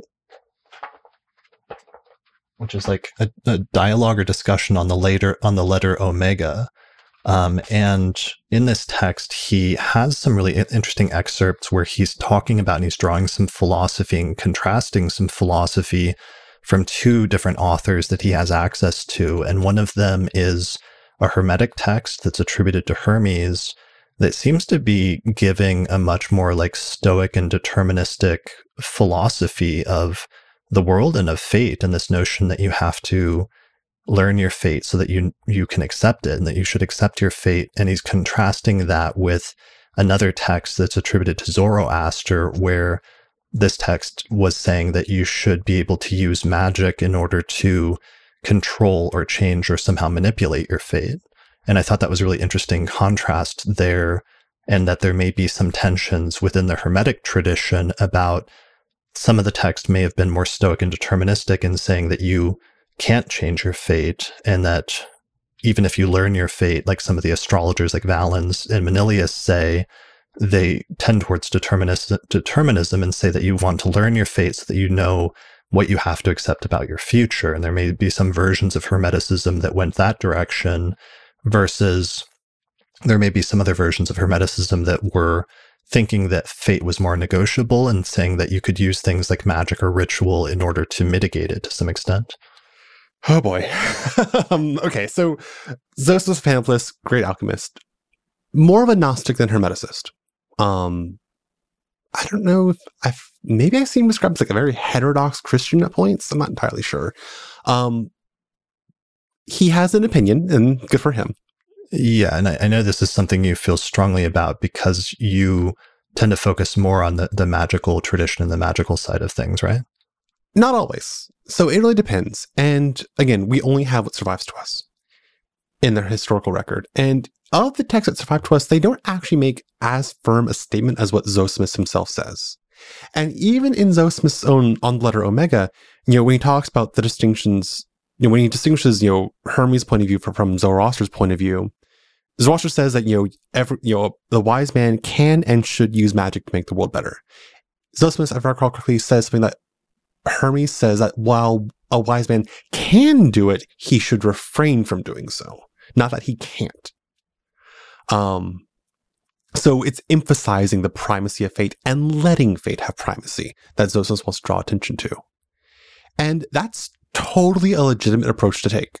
Like, I can't think of any Hermetic texts off the top of my head that say as much in such explicit terms, but I can't see anything either that wouldn't let me let me pull up the passage really quickly because I think I quoted it in my book. So this is from Zosimus. It's from translation by Howard M. Jackson, and it says, Now Zoroaster boastfully affirms that by the knowledge of all things supernatural and by the Magian science of the efficacious use of corporeal speech, one averts all the evils of fate, both those of individual and those of universal application. Hermes, however, in his book On the Inner Life, condemns even the Magian science, saying that the spiritual man, one who has come to know himself, need not rectify anything through the use of magic, not even if he is considered a good thing, not even if it is considered a good thing, nor must he use force upon necessity, but rather allow necessity to work in accordance with her own nature and decree. He must proceed through that one search to understand himself. And then when he has come to know God, he must hold fast to the ineffable triad and leave fate to work what she will upon the clay that belongs to her, that is the body. So, um, I mean, it might be this might be a good point to bring up the the Hermetica and the Hermetic philosophical texts and different texts attributed to Hermes. These are being written by like different people during different time periods, and, with sometimes markedly, notably, somewhat different philosophical outlooks and takes on things. So that the Hermetica, as we have it today, it's not one singular monoth- monolithic philosophy, but instead you'll see a lot of variations in the philosophy between different Hermetic texts. Yes. So, like, the way I like describing it is when you look at the Corpus Hermeticum, it's not one book. Like, there's a reason why I keep saying book one, book two, book three versus chapter one, chapter two, chapter three. Like, they really are different texts just in a compilation of them. And rather than thinking of all these texts being written by one author, it's better to think of it's rather okay, so to use a college metaphor, rather than thinking of Hermeticism as being a lecture by a professor in a lecture hall, it's better to think of it like a panel debate between different professors all in the same department. Like they're all knowledgeable the same thing. They're all doing more or less the same kind of study and research and practice, but they all have their own specific specialties and their own opinions, and they may have fights amongst each other. They may have disagreements and disputes, and that's totally fine. You know, Hermeticism was not a single thing. It was a loose, decentralized kind of mystic, I don't want to say movement per se, but an impulse that was shared amongst different places across several centuries. So it would not surprise me if Zosimus did find texts at the time that explicitly encouraged a submission to fate. End of. Right. But we also know that there were people at the time who were doing magic, who were also hermeticists. Like we know for a fact that, you know, we have rings to, you know, heal and get rid of and prevent physical maladies, you know, explicitly attributed to Hermes Trismegistus just in the same time period we would expect. So we know there was magic being done under the name Hermes Trismegistus. So right there, like it kind of throws Zosimus' claim into a really weird light. So both approaches totally work. You know, whether you just want to do a strict submission to fate or whether you want to work with and ply fate, you know, both are totally legitimate. And I think it kind of points to a difference in the very nature of fate, or at least how it's perceived between a more strictly deterministic Hellenic approach versus a more pliable Egyptian approach. Like in the Hellenic approach, fate was absolute. Like even the gods were subject to fate. But in the Egyptian approach, the gods were in control of fate. So if you made the right, you know, appeals, the right rituals, if you entreated the gods the right way, they could change fate. And I think you see this uneasy attempt at, at synthesis between those two views at times, or perhaps one view represented more than the other in certain Hermetic texts. Hmm.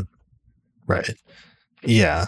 And part of it, I guess, one thing that should be noted is how um, so Garth Garth Fowden in his book The Egyptian Hermes, which is a really good treatment of Hermeticism, it was written back in the 1980s, so it's a little bit old now, and there's been some additional scholarship during that time, but it's still just a landmark book on Hermeticism. But he mentions how Iamblichus says that uh, Egyptian priests would, um, or that there was a philosophical school that would attribute all of their teachings to Hermes, um, and that they weren't doing this. He tries to reframe it because it previously was um, thought to be by scholars. It's often portrayed as part of this pseudo epigraphical tradition of attributing like your text to a god or to a legendary figure in order to make it look better and make it sell or get out there better in terms of like distribution in the ancient world in terms of book publishing and that it was viewed as like a some scholars frame it as a negative thing but instead Fowden um, cites this practice and says Iamblichus that they're doing this in order to show that they have some sort of intellectual indebtedness or lineage to a specific tradition and sort of reframes it in that way. And I thought that was always a really interesting way then of understanding some of the Hermetic texts that they're doing this partially to signal their connection to and that they're not trying to be entirely um, you know, new or coming up with something fresh per se, but they're that they're part of a, a longer tradition that stretches back, and that's part of what that's about. Yeah, it's a preservation of continuity, essentially the same idea. Like consider the Roman Empire. You know, the Roman Empire had this fascination with old things. Like even though they didn't much care for the Jews and Jews worshiping gods that weren't Zeus or Jupiter, they let the Jews maintain their thing because they were so old. But conversely, when the Christians came on the scene, the Romans viciously chase after them because they were something new. So, in many of the same ways, you have this preservation of continuity to signal that not only are we indebted to, you know, the wisdom of old, the wisdom of, you know, our, for, ancient forebears, you know, we are trying to continue that and preserve it and also develop it further for a modern day period. And so, like, yeah, like for Garth prosa, like, I think that's a very solid claim to make because as Fowden has showed, as other scholars like Christian Bull, you know, who's greatly builds on the work of uh, Garth Fowden, you know, expands on it, you know, shows that there's so much, you know, Egyptian influence, Egyptian religiosity, religion, uh, Egyptian mystic impulse embedded in the Hermetica. Like, you might have to tease that a bit, but it's there. And in that sense, the Hermetic stuff can indeed be considered a continu- uh, a continuation of older forms of religiosity, of mysticism that may not have been explicitly exoterically preserved in temple cult or other records. Okay. Let me let me read that passage from Fowden because it's it's uh, so good. It's always stuck with me and it's helped me to understand better because we struggle with this with some of the early astrological texts, which also come from this Hermetic sort of um, thing that was happening in Alexandria and around Egypt, where the foundational authors of the Hellenistic astrological tradition, like some of the earliest authors, tended to attribute their text to figures like Hermes or Asclepius or Nechepso and Petosiris and other figures like that, so that they are in some ways sort of anonymous and we don't know who the foundational authors of Hellenistic astrology are, but it's because it's tied in with this practice of potentially attributing it to signify some sort of lineage tradition. Um, so Fowden, in wrestling with this, says it's perhaps unlikely that the pseudoepigrapha of this sort were coldly were cold-bloodedly or indiscriminately attributed to just any ancient or mythical figure in order to increase their authority or circulation, though this might be alleged by a hostile critic, as when Porphyry maintained that the Gnostic book of Zoroaster was entirely spurious and modern, made up by the sectarians to convey the impression that the doctrines which they had chosen to hold in honor were those of the ancient Zoroaster. Rather, one should suppose in the Hermetic tradition, as among the Pythagoreans and Orphics, some sense of a, a, continuity of inspiration, of which each text added to the genre was seen as a new manifestation, which could fairly, if not with pedantic precision, be ascribed to the eponymous founder. As as Iamblichus put it, since Hermes was the source of all knowledge, it was only natural that the ancient Egyptian priests should render him homage by attributing their writings to him. So we need not imagine that a spiritual teacher who was in the habit of circulating his compositions under the name of Hermes will have felt that he was perpetuating a deception, or that he needed to dissemble what he was doing as potentially scandalous. And indeed, his work will have gained weight in the eyes of his followers precisely because it was not merely the product of an autonomous authorial act, but reflected the sedimentary intellectual culture of his own and earlier times. In short, because it did not strive after originality. So that might be a really important point here in terms of understanding the Hermetica uh, and the different Hermetic texts that survive both the philosophical ones as well as the practical ones. Yes, absolutely. And like that I think is a really good point to make. Like what makes a hermetic text? Like it's not just the format. There is a tendency, like in the philosophical hermetic texts, to use a dialogue format. That's not always necessary. We do have like the letter format or just like book three where it's just like amusing that's written down on paper. It's not just about, you know, the name Hermes being present you know, whether it's Hermes to Asclepius or Hermes to Tat or Asclepius to Ammon, it's not necessarily just the people eh, present, because you also have other Hermetic texts where Hermes isn't involved at all, but it's a text between Agathodaimon and Osiris. But because Agathodaimon is also tied to Hermes in another way, it's still considered under the same overall purview. It's more about the content that matters. And again, that's really a fuzzy thing on its own because, you know, where do you draw the distinction between Nag Hammadi uh, Gnostic texts versus Hermetic ones? You know, is it just the presence of a Christian element? You know, is it the lack thereof? You know, where you draw distinction between a Jewish Gnostic text versus a Hermetic one? It can be really fuzzy at times. But some combination of, you know, is Hermes ascribed to it or connected to it in some way? And does the content jive with the rest of the Hermetic content? You know, the, the rest of the Hermetic corpora out there. Like that's kind of what makes a Hermetic text Hermetic. And a good, of course, people are expecting me to say it at some point, so I may as well say it now. This is a good example of why the Kybalion is not Hermetic. Because even though it uses the name of Hermes, there's nothing in the Kybalion that really relates to the classical Hermetic texts. Like that's a case where it's just using the name for, you know, an argument from authority. Like there's nothing really in the Kybalion that perpetuates the same mystic impulse, the same cosmology, the same salvific element, the same theosophical desire to know oneself and to know God. That's part and parcel of the rest of the Hermetic texts. Right. So, so part of your point is that um, after the classical period, like after the fall of the Roman Empire, uh, during the Middle Ages, there continued to be later texts that would be attributed to Hermes, and then into the Renaissance and even into the modern period, there have been other texts that have been you know, said to be Hermetic or attributed to Hermes that aren't necessarily closely or if at all tied to this earlier collection of texts that we're talking about that we we associate with like the Corpus Hermeticum and other stuff from that era of the first few centuries CE. Exactly. Like consider a bunch of alchemical stuff nowadays. Like I will definitely say that alchemy is hermetic, like in the traditional sense, in the classical sense, because we can from a modern alchemical text written in the West today, we can trace its influences with the same impulses, the same methods, the same fundamental desires through the modern period, through the Renaissance period, through the Arabic period, right back to the classical period. So, like, it derives from the technical side. It really focuses and centers the technical side of things rather than the philosophical side, but it's still there. Like, it's still hermetic. But then you have other texts where it's just you're going to slap on the name of Hermes and just call it a day.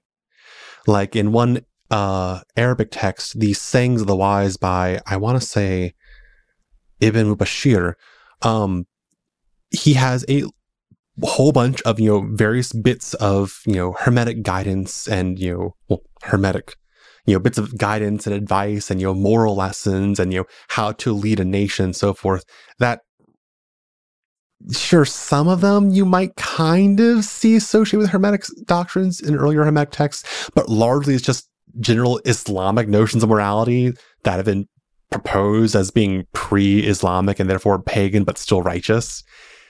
It really depends from text text. I think it's really messy and hairy. But yeah, there is a distinction between like someone taking the name of Hermes just the sale, just for the purpose of you know selling more books, versus someone taking the name of Hermes to indicate a continuity of tradition, which kind of you know, was what Fowden was getting at. Yeah, right. That makes sense.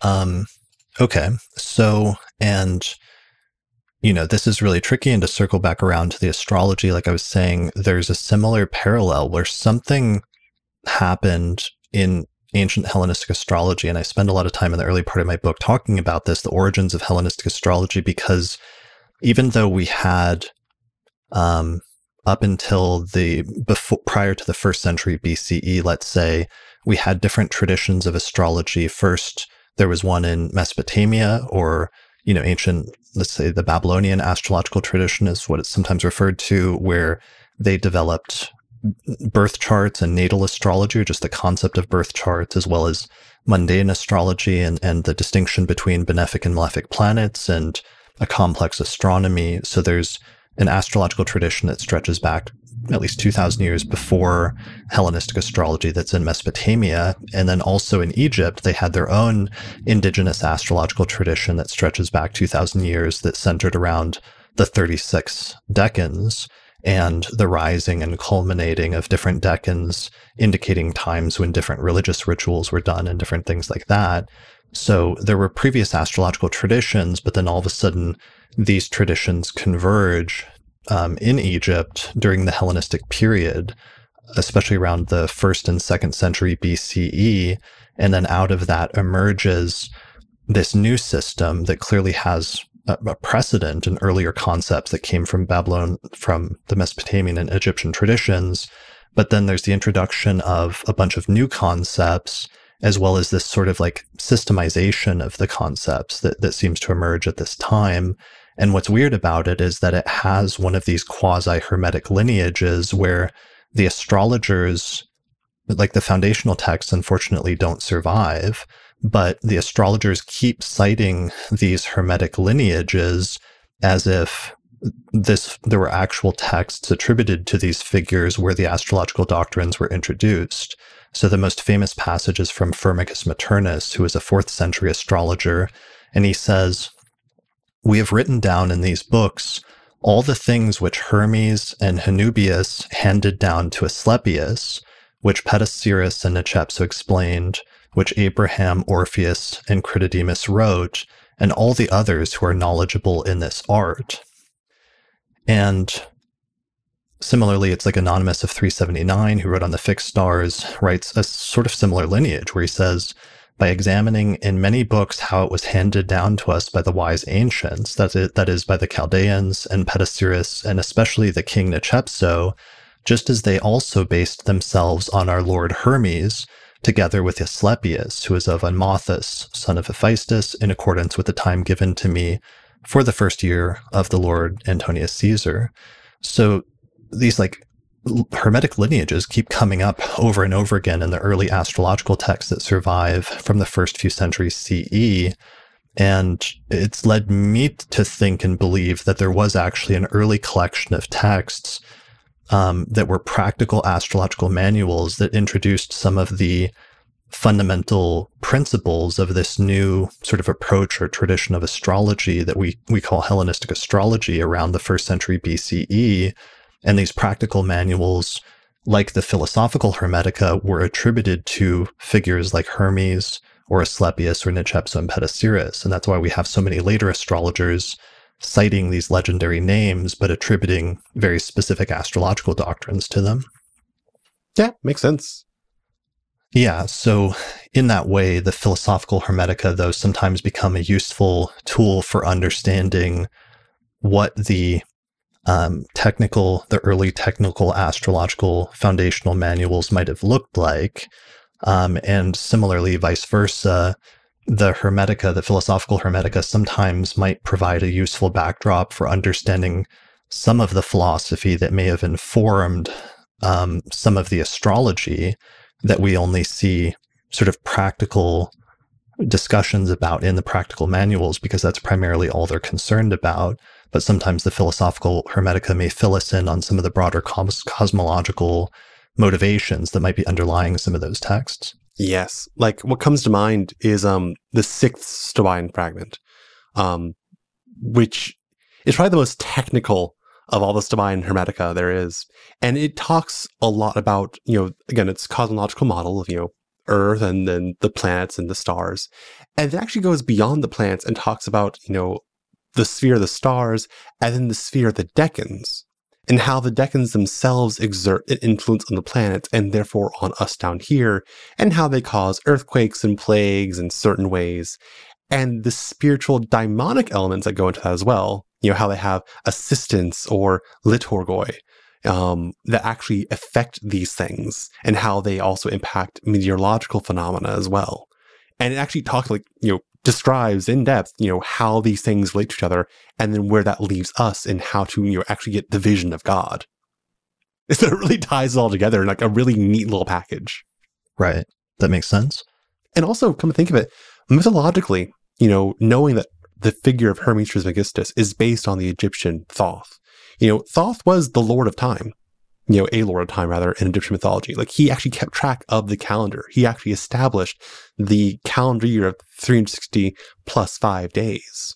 Why don't we talk about that since I don't think we ever introduced the Hermes Thoth distinction? So those are two gods in these respective. There was Hermes in the Greco-Roman uh, pantheon of gods, and then there was Thoth in the Egyptian pantheon of gods So each of those were independent at first. And what was the what were the qualities associated with, let's say, Thoth first, who who maybe was, let's say, the older maybe god in the Egyptian tradition?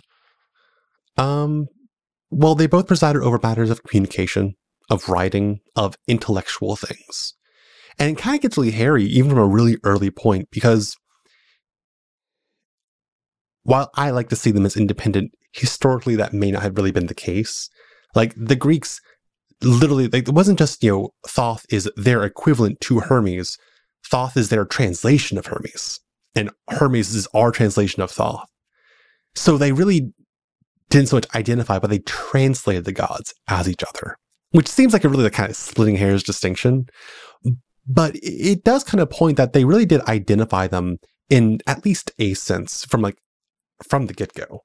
So increasingly, increasingly in the Hellenistic tradition, they they did be start to be treated as interchangeable, and it became this this melded thing of of Thoth and Hermes from the Egyptian and the Hellen and the Greek tradition becoming one and, and interchangeable in some ways. Yeah, and they they still obviously recognize differences. Like, yeah, like way we recognize Hermes here is not how they recognize recognize Hermes down in Egypt. Like they always were aware of that, but they did see similarities in matters of there being gods of communication, of language, of the power of speech and of words.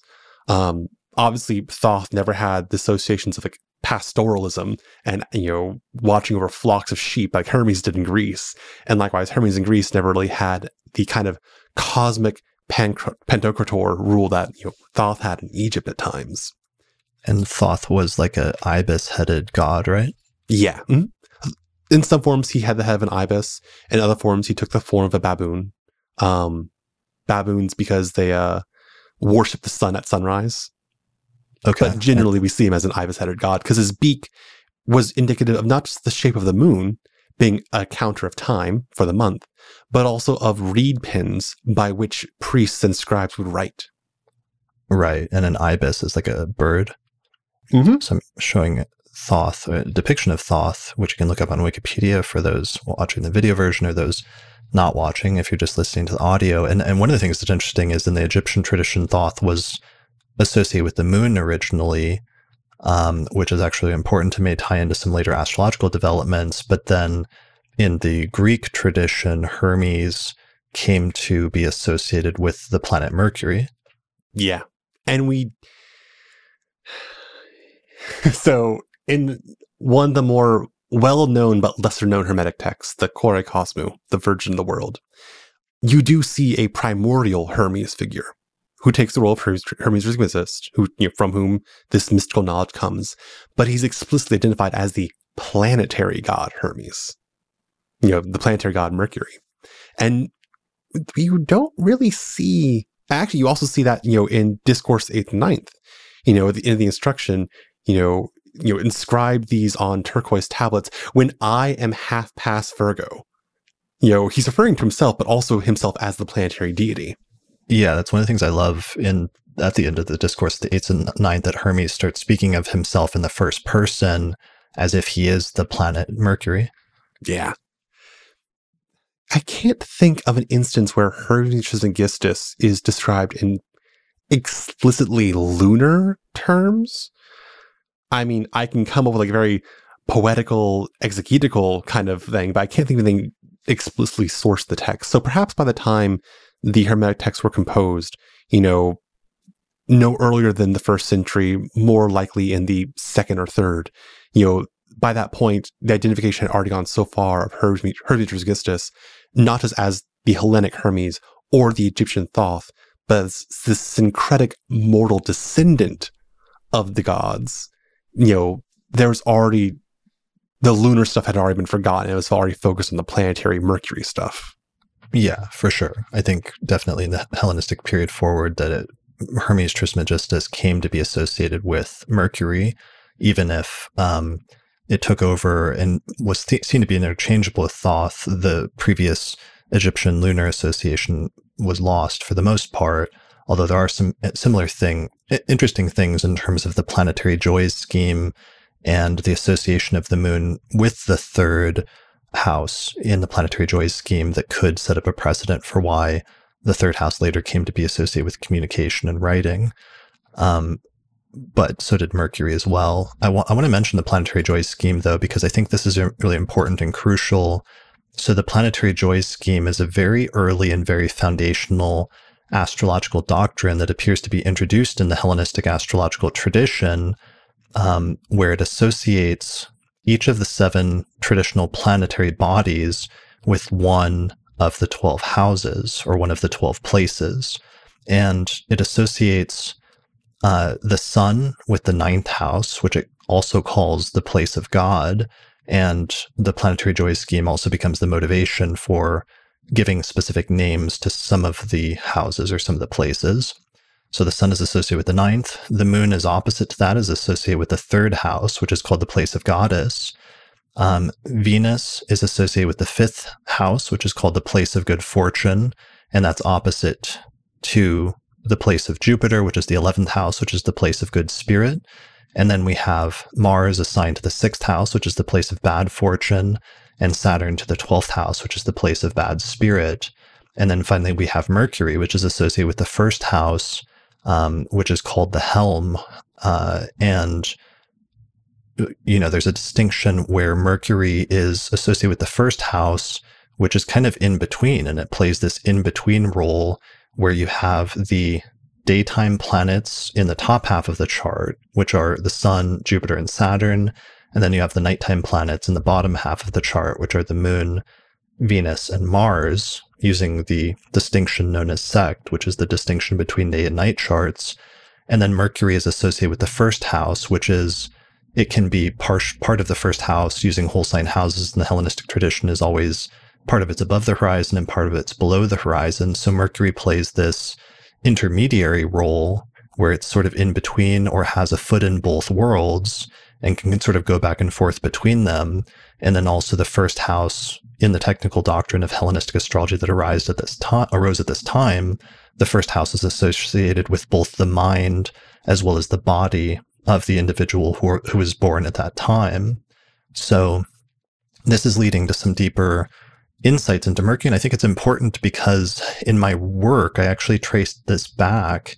And I think the earliest reference that we can find to this planetary joys scheme um, points to a text that was attributed to Hermes Trismegistus.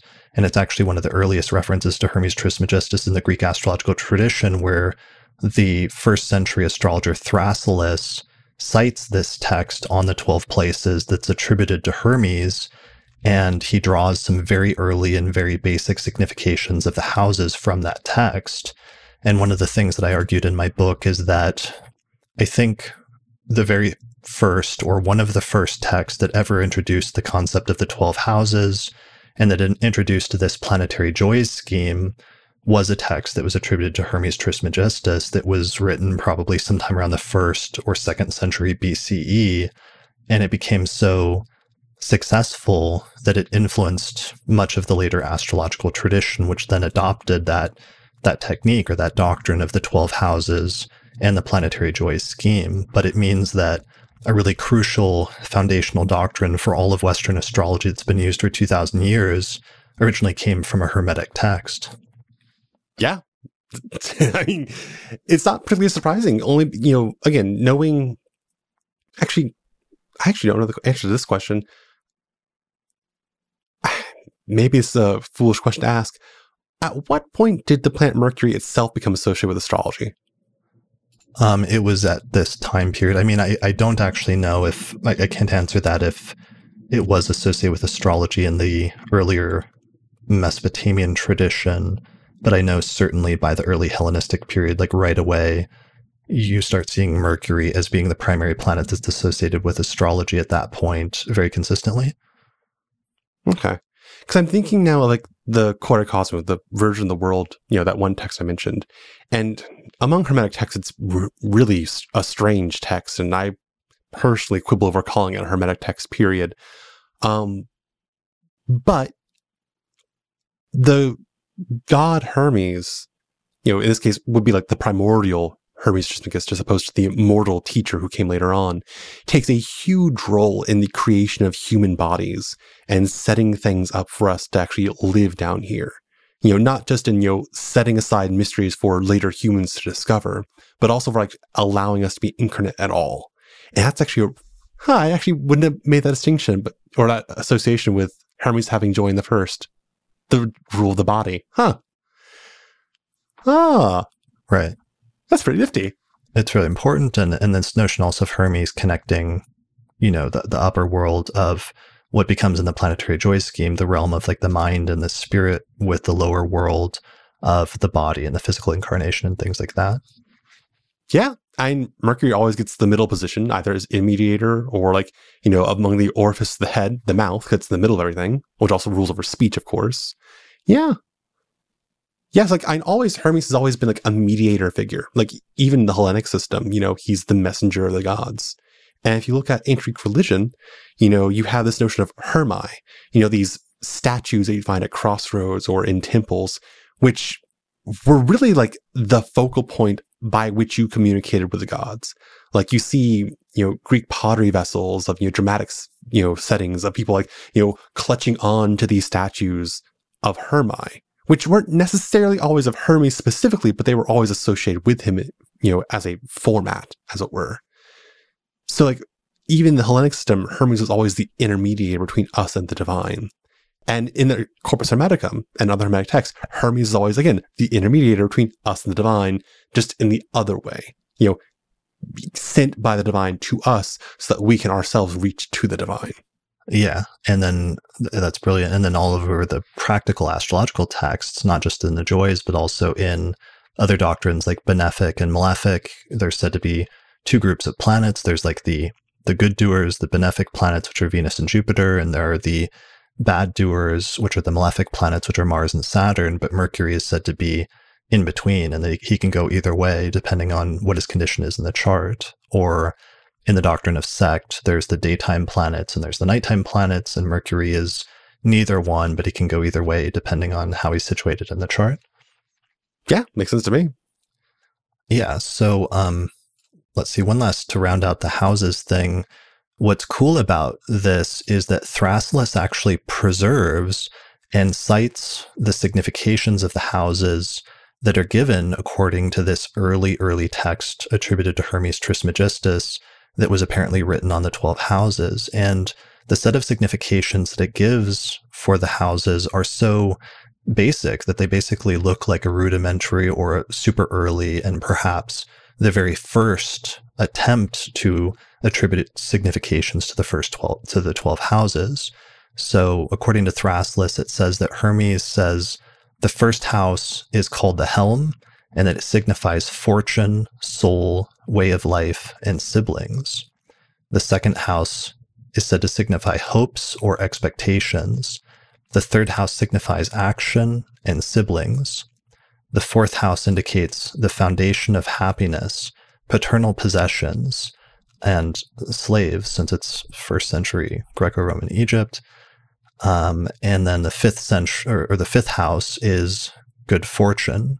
The sixth house is called daemonic, maybe fortune, but also the sixth indicates punishment, injury, uh, punishment and injury. The seventh house is said to signify death and also the wife. The eighth house is said to signify life and livelihood. The ninth is travel and living abroad. The tenth is fortune, livelihood, life, children, procreation, action or occupation, esteem, authority, and ruling. The eleventh house is good spirit, and the twelfth house is bad spirit, pre ascension, livelihood, and also is associated with the submission of slaves. So we have this text attributed to Hermes, which is a super early foundational text on the houses, and we can see how some of these significations became both the core significations for those houses as well as the names that later astrologers continued to give to them for centuries. And those names are connected with the planetary joys scheme, and that's why I've argued that the planetary joys scheme was probably first introduced in this Hermetic text, because this is the first reference we can find to it, because Thrasyllus died in like 37 CE, which means he wrote this text probably in the early first century CE, which means if he was drawing on an earlier text attributed to Hermes, then it can't be later than like the first century BCE. and maybe as early as like the second century BCE. So this makes it basically a foundational text. Um, what's interesting is that not long after that text, or sometime after, there was another text that was attributed to Asclepius, which is also on the houses, and it introduced and modified some of the significations of the houses attributed to Hermes. So in this Asclepius text, according again to Thrasyllus, um, so he's citing something from probably the first century BCE. The first house signifies life. The second house signifies livelihood. The third house indicates siblings. The fourth house is parents. The fifth is children. The sixth is injury. The seventh is wife. And the eighth is fortune and death. So, so what's interesting is this text fills out some additional significations, and in particular, assigns some family members to different houses for the first time, like associating children with the fifth house, um, or associating death with the eighth house. And what happened is that later treatments of the houses tended to synthesize the Hermes set of significations with the Asclepius set of significations so that they became one and the same in later texts like Ptolemy or Valens or whoever. But um, the important point is I'm just showing how in the philosophical and technical Hermetica, somehow out of that whole um, grouping of, of stuff and that whole social climate came some of the foundational doctrines of Western astrology. And that's one of the reasons why it's important for us to investigate as astrologers or people that are interested in astrology because it had real practical implications for the, the practice of this subject for the next 2000 years. So you mentioned that, you know, based the time period, you know, any text that Thrasyllus would have relied upon, if he did at all, you know, would have probably been written in the first, maybe even as early as the second century BCE. Right. So that's, you know, solidly Ptolemaic period of Egypt. I'm thinking to kind of, you know, take a parallel here, um, alchemy. You know, alchemy is very well regarded as, you know, a hermetic art. We don't actually see any alchemy in the hermet philosophical hermetica. Like it's just not there. Like we can certainly interpret those things in an alchemical way, and there was alchemy of a sort being done, you know, in the first and second and third century CE. Largely, it was just based on Egyptian metallurgy, dye making, making metals look like other metals. That was later spiritualized and philosophized through like the works of like Zosimus and Mary the Jewess and so forth. You have this kind of idea of, you know, a craftsmanship, a trade coming first, and then a philosophy later on building on top of it. And I'm thinking of the current scholarly consensus of the Hermetic philosophical texts, like the Corpus Hermeticum, Asclepius, and so forth, which we don't know specifically when they were written. It's one of the issues of them being basically anonymous writings, you know, but we generally hypothesize them to be written between like the first through fourth century CE, more likely second and third. And if, you know, Thrasyllus was on something much earlier, you know, even if the Hermetic text had earlier antecedents that we just don't know about or haven't survived, you know, this might be a similar thing of philosophizing an existing craftsmanship or trade. You know, in this case, you know, a technical astrological system came up and then a follow up, you know, salvific mystic kind of tradition built on top of that. That's totally a thing that might have happened. Not saying it did, but that's totally a workable theory.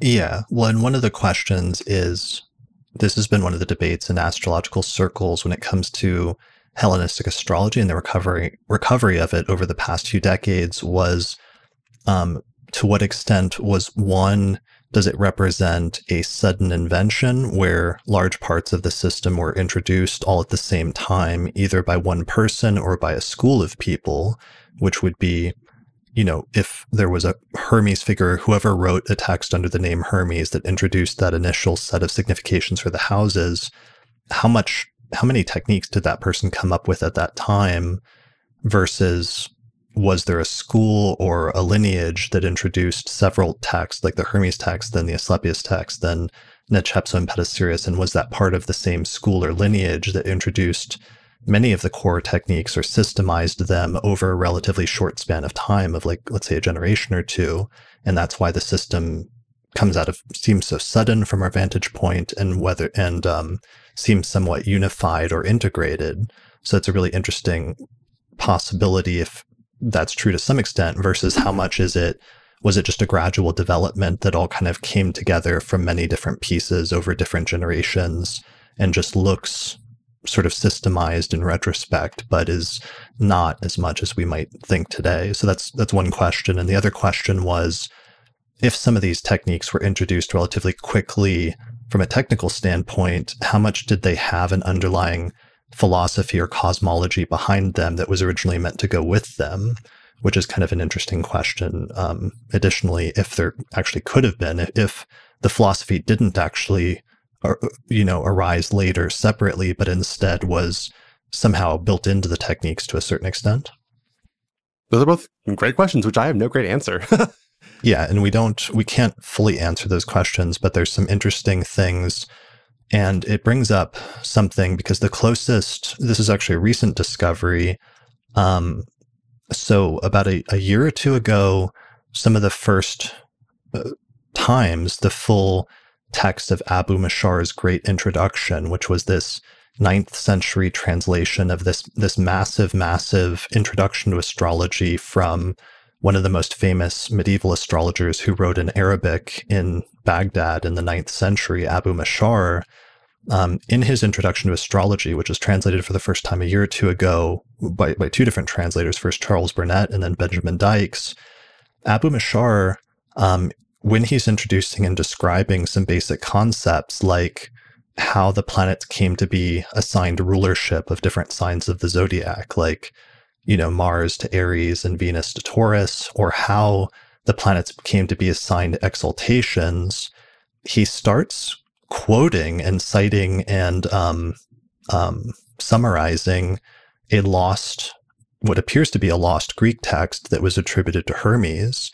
And he keeps talking about how in this text, Hermes introduces these concepts through some sort of revelational dialogue with Agathos Daimon.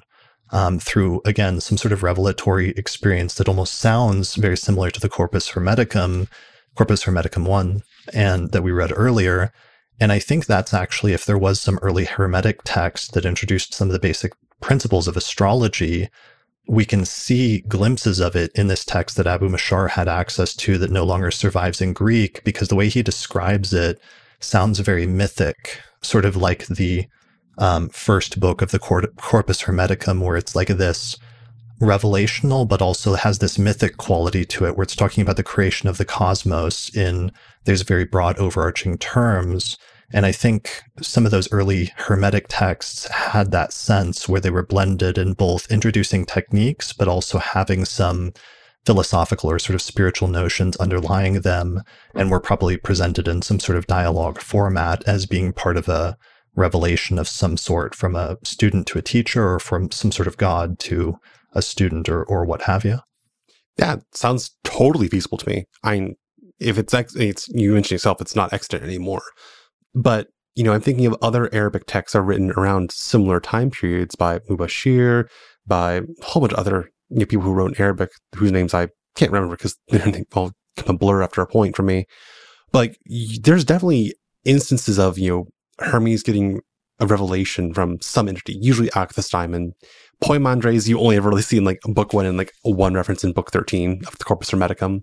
But for Hermes to have a teacher, a divine teacher, usually Agathos Daimon, is very common even in the classical period. And I'm thinking even as like as like the Picatrix, you know, the Ghayat al Hakim, you know, where Hermes is given this quasi revelation by the perfect nature, you know, Tabat Tam, where like he's told like how to descend into this pit, you know, to get its secrets out which is itself a variation on the same story of Apollonius of Tyana getting the Emerald Tablet from a tomb of Hermes Trismegistus. But it's a very similar notion. So it's not surprising that similar myths would have been around in various forms, perhaps gone through several iterations, kind of like a game of telephone over centuries went on. But like for that kind of format to be preserved, wouldn't it all be surprising? Yeah, it, it just it was always it kind of blew my mind reading that translation for the first time a year or two ago and realizing that probably was the form of some of these early texts that were foundational to astrology and introduced not just the planetary joy scheme but also introduced doctrines like the Thema Mundi, which was the supposed birth chart for the creation of the cosmos, but also one of our early authors, Antiochus, refers to the Thema Mundi and says that it's supposed to be looked at metaphorically or philosophically as like the chart of God, the birth chart of God, or the birth chart of the cosmos, and that the chart of the, go- the cosmos is supposed to be compared to the chart of men in order to understand um, some some sort of analogy between them of comparing like the perfect chart basically to the chart of individuals in some way. Um, but it all takes on this very interesting sort of mythic quality then when you're understanding that. And it also makes sense of some of the early astrologers like Vettius Valens are constantly complaining about the earlier source texts that they're drawing on, such as Nechepso and Petosiris, and saying that they're written in a very cryptic manner that's difficult to understand. So there may have been some issues with some of these texts being associated with mystery traditions and using devices in order to obscure their language a little bit, or where if you read the text, it was kind of like open to interpretation and was very mysterious in some way.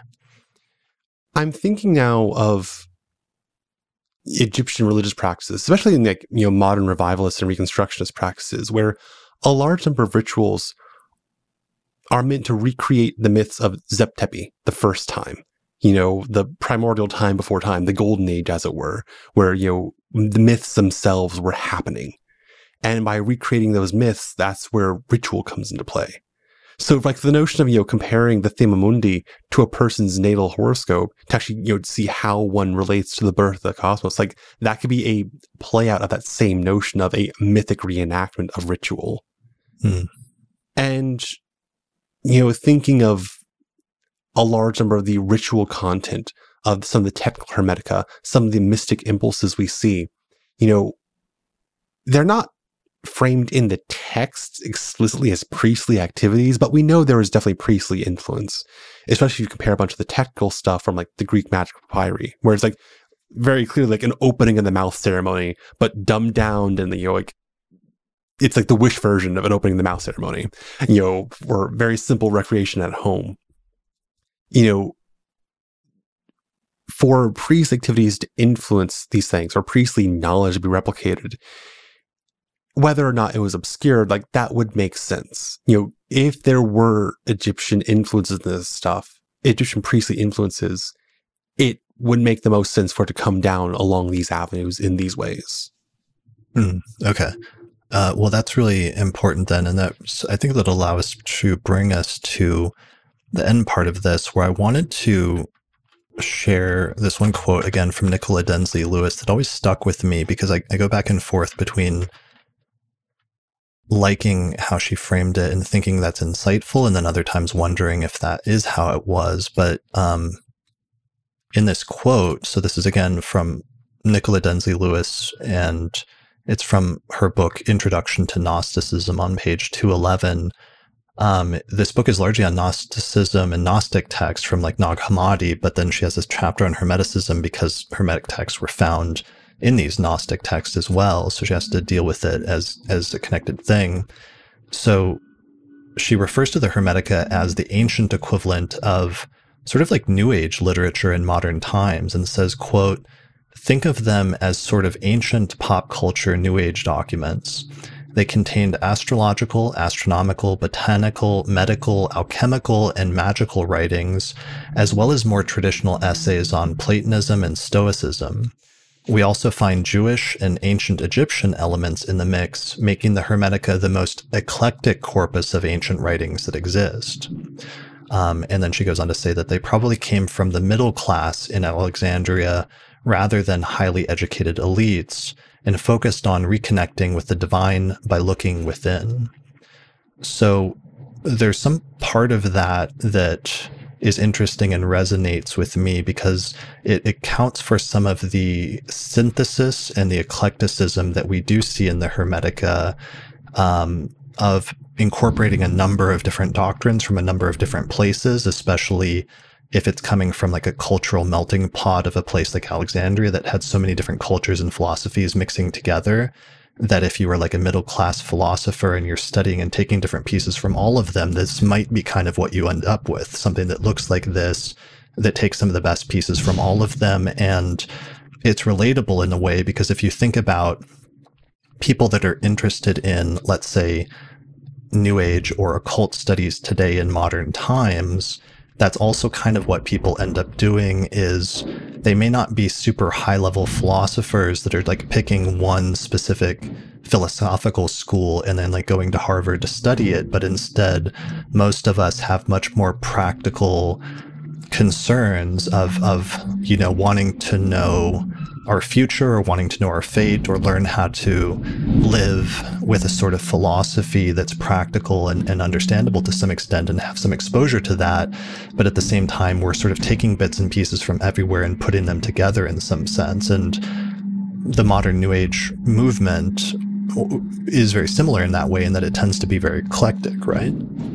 Yes, although I don't like how that author described it. I know it, it does. It does have an air of like downplaying it or, or treating it as, as a as a negative thing to a certain extent. That is also the part I don't like because I go back to the other range, which is actually, for example, the Hermetic astrological text may have been a very profound and very deep um, thing. And some of the, the philosophical Hermetica similarly have some very deep and profound insights. So, so there's the other range, which is treating it as a much more exalted and much more advanced and interesting thing.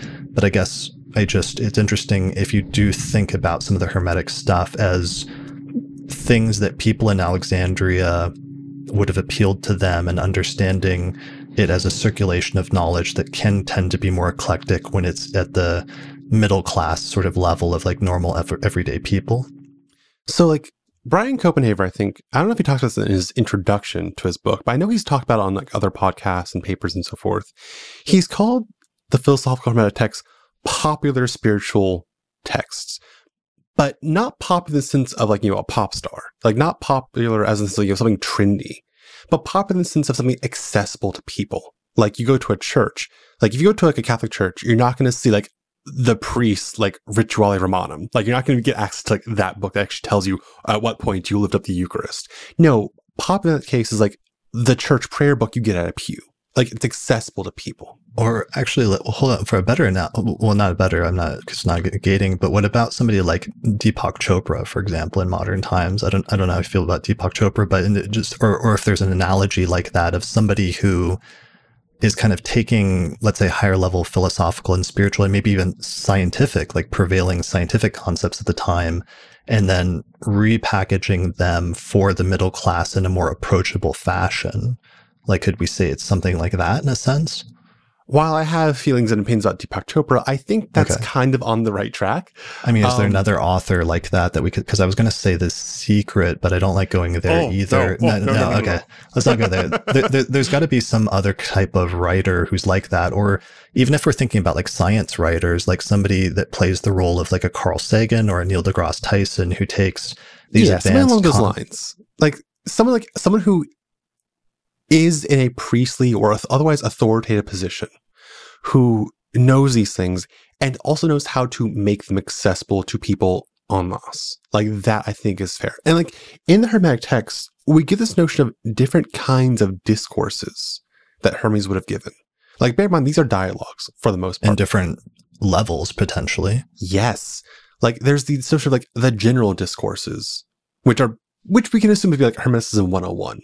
And there's like other more specialized discourses that are referenced. And we don't really know what those would have consisted of. We don't know if it's just like a purely literary thing, but we do know there's this notion of like certain things being more accessible to more people, and then things that were otherwise held in reserve for those who were ready for them, those who had gone through the basic stuff, who were already ready to graduate to the next level.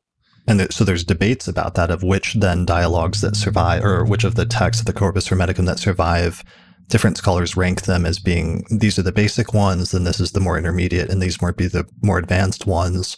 And while there's debates about the correct ordering, it's still interesting the notion that there may be levels to these, and there also may be revisions of doctrines that are introduced in the earlier ones that are then changed at higher levels. Like, for example, in um, Christian Bull, in this recent book, The Tradition of Hermes Trismegistus, I think argues that, which, yeah, an amazing book, um, I would recommend. It just came out a few years ago. It, it um, they recommend or, or say one of his arguments, I believe, by the end is that some of the initial hermetic texts may have begun with more of a dualistic focus on the body being negative, but then once you got to some of the later texts that there was this notion of that being transcended and things being a little bit more neutral than they were at, at lower levels. Yes, like it's one of the main theses that Christian Bull has, and it's a great text. I recommend everyone to read it. It's a thesis, but it's worth it. Um, it builds on one of the theses of Garth Fowden in his Egyptian Hermes. Before Fowden, you had this notion of people trying to classify Hermeticism as an either or phenomenon. Like some Hermeticists were dualists, and some Hermeticists were monists. And like that was the end of it. Fowden proposed that it wasn't so much an either or, it was a both and, but at different points. And this is where the notion of a way of Hermes would have arisen, where you start from one perspective kind of get the easy way in, and you progress to a different part. So in Fowden's idea, you know, he's proposed that, you know, you start as a, with a monist text, to kind of get you situated and comfortable with the notion of God and the creation of all things and your place in it as part of all things and so forth. And then you progress to a more sharply dualistic approach where you're ready to cut yourself off from your body to more easily allow your soul to reach divinity. Bull takes that same idea but flips it around, where you start with a dualist approach to kind of get yourself trained you know, in the rigors of spiritual discipline and then once you're able to kind of break things apart and separate yourself, then you integrate things knowingly and cohesively in a more monist approach. It's kind of very Solve et Coagula kind of alchemical approach. And I really favor Bull's interpretation here a lot more. Okay. Um, yeah, and this is really, let me read the summary of, I want to ask you actually one thing. Um, to clarify the way of Hermes, which is a term that's used very frequently, and I'd like to some clarification of that. But let me read the description of Christian Bull's book really quickly because it kind of summarizes, I think, his primary argument and thesis. It says, in the tradition of Hermes Trismegistus, Christian H. Bull argues that the treatises attributed to Hermes Trismegistus reflect the spiritual exercises and ritual practices of loosely organized brotherhoods in Egypt these small groups were directed by Egyptian priests, educated in the traditional lore of the temples, but also conversant with Greek philosophy. Such priests who were increasingly dispossessed with the gradual demise of the Egyptian temples could find eager adherents among a Greek speaking audience seeking for the wisdom of the Egyptian Hermes, who was widely considered to be an important source for the philosophies of Pythagoras and Plato. The volume contains a comprehensive analysis of the myths of Hermes Trismegistus, a reevaluation of the way of Hermes, and a contextualization of this ritual tradition. So that's sort of where that's coming from, and it is interesting and starts to take us into some really interesting insight in terms of what the philosophical Hermetica may have come out of, but also potentially what some of the technical astrological texts that were attributed to Hermes and Asclepius and other figures like Nechepso and Petosiris could have come out of as well. And that's really important in terms of uh, where astrology comes from and, and whether it had underlying philosophies or philosophical motivations, and also who came up with it and who came up with some of these techniques and systemizations that we see from the first century BCE forward. Yeah, it's a great text. Like he goes over like the development of the Hermetic texts as he could theorize how it could fit into the Egyptian milieu, you know, in the priestly milieu versus the popular milieu. You know, it's it's a magisterial text. Like it's one of the best modern pieces of scholarship, comprehensive pieces of scholarship that exist, and builds on so much. Of course, there are criticisms of it abounding, but it's still a great text. Yeah, uh, one of the things that I think is really interesting is that a lot of research has developed over the past century is how there's been these discoveries of some birth charts that survive um, written in Coptic or, or, or written in Demotic, uh, in Egyptian script, that were found close to or in some Egyptian temples that contained birth charts. And it indicates that um, one of the roles of the Egyptian temples, even into the Roman uh, Empire period in Alexandria and other cities, was the Egyptian temples sometimes did divination. And that was one of the places where you could go in order to get divination done and learn about your future.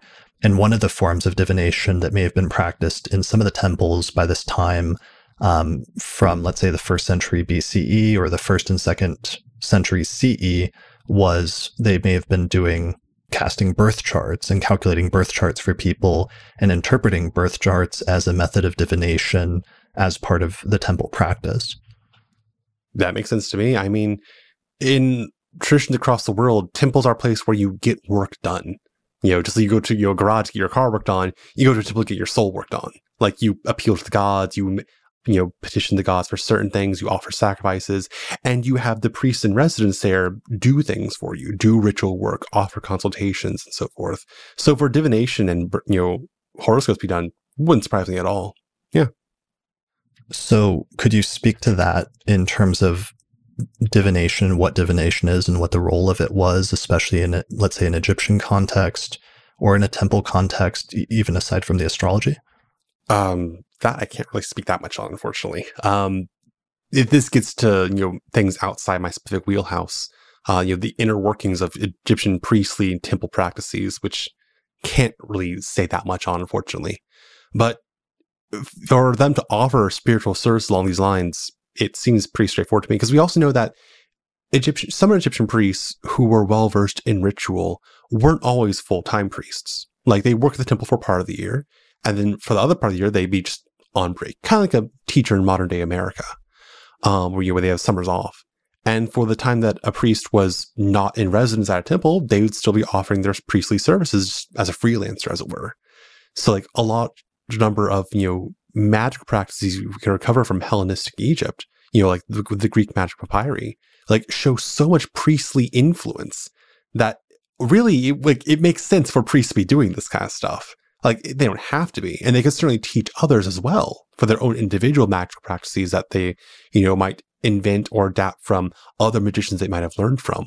But there is definitely a large amount of Egyptian priestly influence, and especially like the Demotic or Coptic stuff that yes, priests were doing this stuff on their own time. And then when they were in the temples, they were doing it under more official purview, as it were. Mm, okay. Yeah, that makes sense. And, and just in terms of divination, I was thinking about that the other day and why it's important. Like divination, it's it's not as much in our modern society, and we only see traces of it. But divination in the Mediterranean in like the first century BCE or first century CE in the Mediterranean world was a big deal and was much more closely integrated into different societies and was sometimes looked as a much more respectable thing that you do that you can go to a diviner in order to um, learn about the future or to attempt to ask the divine a question or to clarify something that you need answers to at that time by appealing to some sort of divine um, presence or, or, or technique. And oftentimes, one of the different forms of divination, or most of the forms of divination, were based on this notion that you could take random or chance events, sort of like the shuffling of a deck of tarot cards, which is random and subject to fortune. And you could shuffle them up and then like pull out a card. And the card that you pull out at that time, even though it's supposed to be random and not purposeful, that built into the concept of randomness is something purposeful and divine and meaningful, and that the nature or the symbolism of that card that you pull out at that time will actually have relevance to your situation and an answer to the question that you seek about your future at that time. Yeah, like you know, this notion of sortilege or cleromancy to use more technical terms, you know, it relies on a notion of divine sympathy, of cosmic sympathy, where all things are interconnected and interrelated and interexisting with each other at the same time. So by interacting what we would normally consider a chance or random encounter, we allow divine inspiration to occur in a physical medium, much like how dream divination was a thing back then and still is. Only instead of being a random uh, physical occurrence, they allow divine inspiration to come into. It's in your dreams you allow a divine inspiration to come into. Same idea, just played out in a different realm. And, you know, this was definitely done all across Mediterranean in every culture, in every society. Um, just using a random appearing process to come up with a divine answer. You know, think of the Chinese I Ching.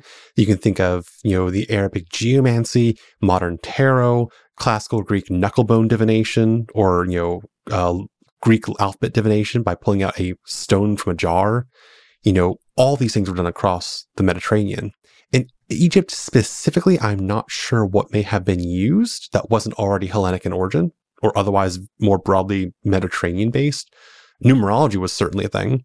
Like I recall from the um, Greek papyri, there's a sphere of Democritus, which has also connections to the circle of Petosiris in later numerological texts, where like if someone falls sick on this day, you take their name, you reduce it to a number, add it to the day they fell sick, plot it on the circle, and see how they'll turn out.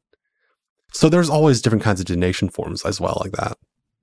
Yeah, and, and so they're based on this notion, and, and the Stoics were very open to divination, and I think viewed fortune as subservient to fate in some instances where um, fortune or chance like events, even though they seem random and, and purposeless or meaningless, um, were actually influenced by some sort of d- divine or providential um, set of events so that whatever the random outcome is that you pull at that time in the divination is actually meaningful and purposeful for you at that time rather than being just like you know meaningless or or purposeless yeah, again, it's, you know, cosmic sympathy, just how things above related to things below, you know, how the positioning of the planets indicates how things happen down here. You know, shuffling of cards can do the same exact thing. Mm. Okay. So that's part of the, the underlying philosophy, underlying divination. That then ties into astrology. And I think to the extent that astrology, while in the Hellenistic period, there started to be driving, especially from Aristotle, some more scientific or naturalistic notions of astrology having to do with um, planetary influences literally affecting events on Earth in some way. There was also an earlier tendency to treat astrology and, and conceptualization of astrology as divination. And I think it had to do with this notion that the moment of birth, most of the time, is actually a random or chance like event that we don't usually have control over, especially if it, let's say, for the purpose of argument, it's the first century and it's a natural birth. And what you do at the time is that the, the cosmos is constantly, the planets are constantly moving all over the place. And the sky is constantly turning, and the stars and the planets are rising and culminating and setting. And if you speed it up, it's just moving around constantly and being jumbled around constantly, almost like a deck of cards or like, you know, the lottery nowadays where they put a bunch of little balls in a big ball and shake it up and then you pull something out. Um, I think that's kind of in some of the divination versions or conceptualizations of astrology at this period, how they conceptualized what you're doing, even with a birth chart, is you're shaking up the cos the cosmos is being shaken up and then all of a sudden when you pop out of your mother at the moment of birth that's when you take a snapshot of the cosmos and that random um, alignment of the planets at that moment, instead of being random and meaningless, actually will tell you about your life and about your future um, through the providential sort of ordering of, of fate and everything else. I really like that approach. That, that's a really cool way of associating the motion of the planets as almost chaotic and random to itself, just like shuffling deck cards on a much slower scale. I like that. Yeah, you just have to look at it uh, from a larger cosmic scale, or if you take like an astronomy program and instead of and you speed it up so that it's moving really fast like you start seeing the moon like whipping around the zodiac at you know uh, one cycle every 30 days or you see saturn over the course of centuries it it speeds through the zodiac you know once every 30 years which from a zoomed out like century version appears very fast it's like one of those gifs on Twitter where it's like just a collection of random images, like, you know, click and stop see what your future is going to be. You click it, it's like going on or on, stops on like Sonic the Hedgehog, and like that's your future. It's like it's still a you know determined order. Like the planets are going to stay in their orbit, but it's like where exactly you're going to stop it. Yeah, right. Yeah, so they're taking that random or chance like phenomenon of something that's occurring in nature and that's outside of your control and is somewhat random but then in taking that snapshot of the moment, they're treating that snapshot and the fact that you were born in that moment and emerged in that moment as meaningful and relevant and telling you something about your future and something deliberate. And yeah, so, and then this gets tied in with broader notions of the macrocosm and the microcosm and cosmic sympathy and things you mentioned earlier. But fundamentally, it has to do with this notion of, of divination. Um, yeah. So that's tying all this thing together, bringing it back into astrology, situating it within the context of the, you know, the philosophical and the technical Hermetica. The the last two points that we haven't mentioned that I just wanted to ask you about really quickly is one, why I wanted you to ask and clarify for our audience why thrice great? Why is Hermes called Hermes Trismegistus in these texts? And um actually I think that was it. Why why why th- oh yeah, why thrice great and why does some text refer to the way of Hermes and what is the way of Hermes? So for thrice great, there's two answers.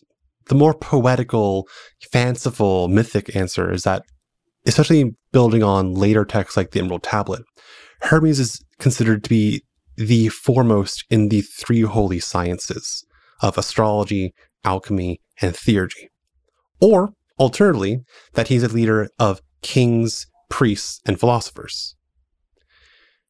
That's fancy, and it's kind of like a folk etymology. Like it, it's not actually historically the reason. The historical reason is in Egyptian texts, you would find Thoth or or or or being kind of the my bad, you know, Egyptological pronunciation of the word for great. So literally great, great, great Thoth. But the way you would idiomatically say greatest is you just intensify by duplicating the adjective. By saying it three times means he's like really, really, really great. Yeah, so basically greatest. Okay. Like that that's basically why. So in Egyptian you have you know Thoth great great great, which Greek translators would translate literally as Hermes thrice great. So it's at least a literal definition of an epithet of Thoth. Like that's that's all there really is to it.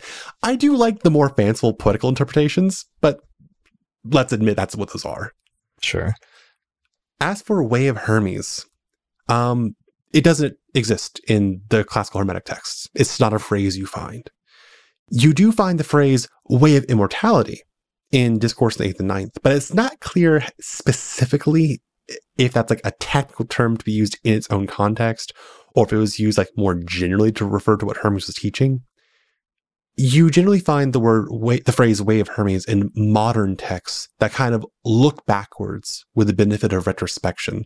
You know, because bear in mind, you know, like with the introduction to Christian Bull's text, you know, it talks about a loose association of brotherhoods.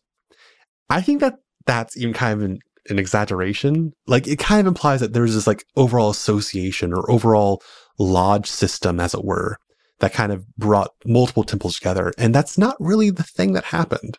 We don't really know the extent to which um, there were like hermetic lodges, sort of like a Masonic lodge today or, or what have you.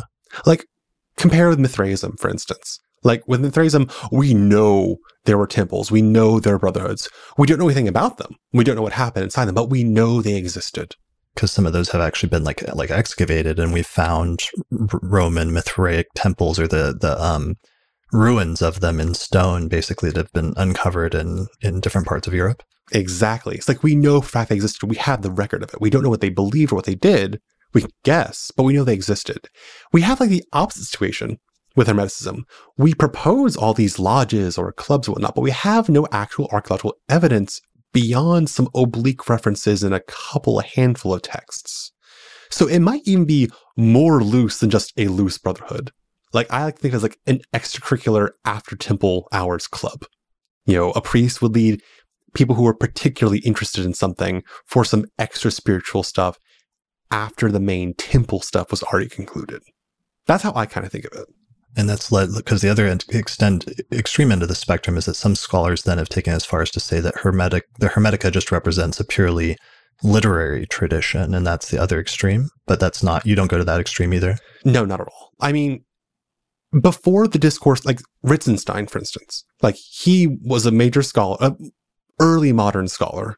You know, 1800s, if I recall correctly. Like early early 20th century German scholar on Hermeticism. Yeah. Like okay. he proposed that idea of these being reading mysteries, where you read it and that's how you do the mystery. But as we've discovered, like the discourse of the eighth and ninth, as we've gotten more into the Greek magic papyri, we know like no, there were actual rituals you would do. We know like these words weren't just meant to be read, but to be pronounced aloud and intoned with you know spiritual exercises of meditation, altered states of awareness, and so forth. It wasn't just reading. Just reading, it's kind of like that pop new age kind of approach to it. Like you read it and like you just wish real hard and then you're done. Like that's that's not what these texts are suggesting. Because if it were that easy, then there wouldn't be this many texts about it. Aren't there some references, very brief or in passing to either ritual meals to be eaten or like a, a ritual, like a kiss that's given or something like that. Yep, at the end the Asclepius, there's this vignette where Hermes gives this whole lecture to his students Tat, Asclepius, and Ammon in a temple. And then after the discourse concludes, leaves the temple in order to pray. And I think that's actually a really interesting point. You know, you have the temple religion, which is the exoteric thing that everyone was already doing. And that's where he gives his holy discourse to teach them, but to actually do the work they needed to do as Hermeticists focused on what they were doing. The temple was an inappropriate place. They had to leave the temple, do something outside under the heavens directly. And that's where they give their famous prayer thanksgiving. And that's after that, they have their ritual meal and ritual embrace. Mm, okay. Which is indicative of, you know, there actually being a community of sorts. Brilliant. Um, well, so that takes me back to then something we just left at the end of the discussion about divination, but will help us wrap this up, which is um, there's a tension with the divination approach. So having established the idea of birth charts as maybe a method of divination, um, there's a tension then once you set that up between fate and free will. And the question of once you have that information, what do you do with it? Once you've learned your birth chart and learned about yourself or learned about your life and your future, what do you do with it? And different astrologers from the Hellenistic period in the first few centuries CE or the Hellenistic tradition had different answer, answers to that. Some of them had a more stoic approach that seems stoic that was like you learn about your future so you learn how you, what you have to accept whereas there was others where it was you learn about the future but then there's things that you can do in order to change or alter or mitigate it such as different propitiation rituals or or things like that and um, this really makes me think you know the answer that that hermeticism and, and some of the hermetic stuff has tends to be more practical and people have practical concerns and hermeticism seems like a much more practical philosophy because it doesn't just have the salvific thing of like how to be saved by knowledge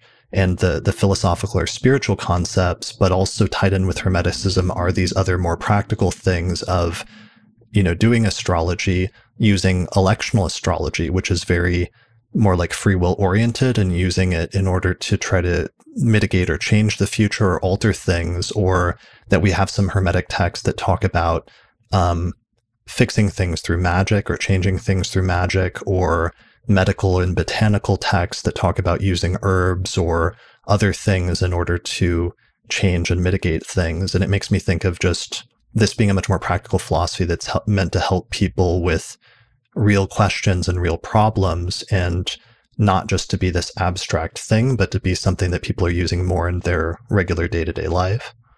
And it kind of goes back to the discussion we had about Zosimus, you know, or his views on using magic versus not. It's kind of the same kind of discussion. And I'm thinking of a large number of the like initiatic rituals from the Greek magical papyri, where like you come call down like this supernatural assistant, you know, this god, your own god, to kind of initiate you into some cosmic mystery. And it's really often thing to request, like to wash away the evils of my fate. Like literally change my fate. Because again, it kind of ties into that Egyptian notion of the gods being in control of fate. So if you ask God nice enough or berate them long enough, they'll change fate for you. Yeah, well, and there there isn't in the Greek magical papyri. There's actually a spell that survives where somebody says they're petitioning a, a god or, or, using some sort of magic to petition, and they mention their birth chart and their fate, and they ask to be free of it, to be um, broken free of that, or to get away from it somehow. Yeah. I mean, consider given the knowledge of where our souls come from, you know, our souls come from a place beyond the bounds of fate.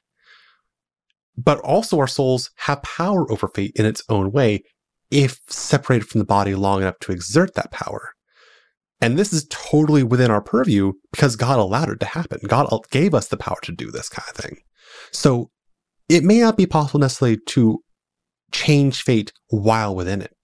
But if we can ascend beyond it, then we can work for benefit of a top down perspective. Like we do see this happening in a large number of Hermetic texts. And the whole point of Hermetic texts is to be free of the bonds of fate. In the end of CH1, it kind of implies you have to do that kind of essential work after death, you know, once you're truly free your body. But in Discourse 8th and 9th, you know, it happens in the body. You actually do that essential work while alive. So you do it ahead of time to be free the bonds of fate. You still have to deal with the body, but it's like Buddha after being enlightened. You know, after enlightenment, Buddha still had to deal with his body. He still had a body. Depending on different sect, tradition, it can be debated how much he suffered headaches or, you know, defecation or whatnot. But he still had a body to deal with, even though he was free of it. In many similar ways. Yeah. So there was probably there's a huge range, probably then of variability in the Hermetic tradition and text in terms of the degree to which fate is something that is predetermined and unalterable as long as you're in a human body, that you're you're in the material world and therefore you're subject to fate and you can't fully change it versus and I wonder also especially if that might have not been a more dominant theme earlier the earlier you go in Hermeticism and the closer you get to the heyday of Stoicism, which is like the second and third centuries BCE, versus later on, one of the interesting thing, things that starts happening is after the first century CE, you get the rise of Christianity. And one of the things we have to understand is Christianity was originally a competing religious school or, or sect or philosophy, and it was competing with Stoicism or, or sorry, with Hermeticism. So Hermeticism and Christianity were like, you know, almost like two businesses that open up in a city and are offering you different paths or different answers of what to do when you're in the body and you're subject to fate, like different answers. And, you know, some of the early Hermetic texts that tended to be more stoic might be saying, once you learn about your fate, the goal is to accept it, which is what some of the early Stoic astrologers like Valens or Manilius say.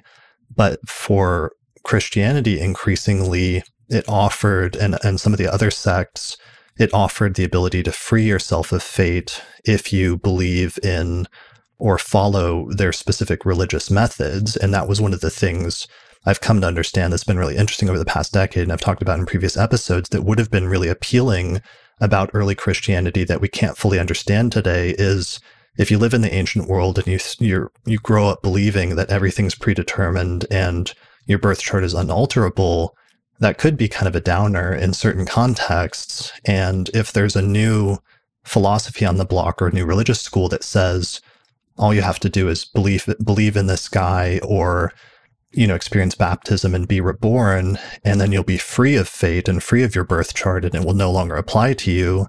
That could be pretty appealing, I think, right? That'd be a complete change in worldview. Yeah, one hundred percent. And that's that's totally the way that happen. Yeah, yeah. So that's game changing, and perhaps I could see some of the later Hermetic texts also starting to open up to that, and perhaps that's also where we get some of the magical stuff, for example, coming in, because obviously Hermetic magical stuff is not based on a notion that you can't change your fate, but in fact is open to the idea that some things might be changeable or negotiable. But you'll see that really early on too.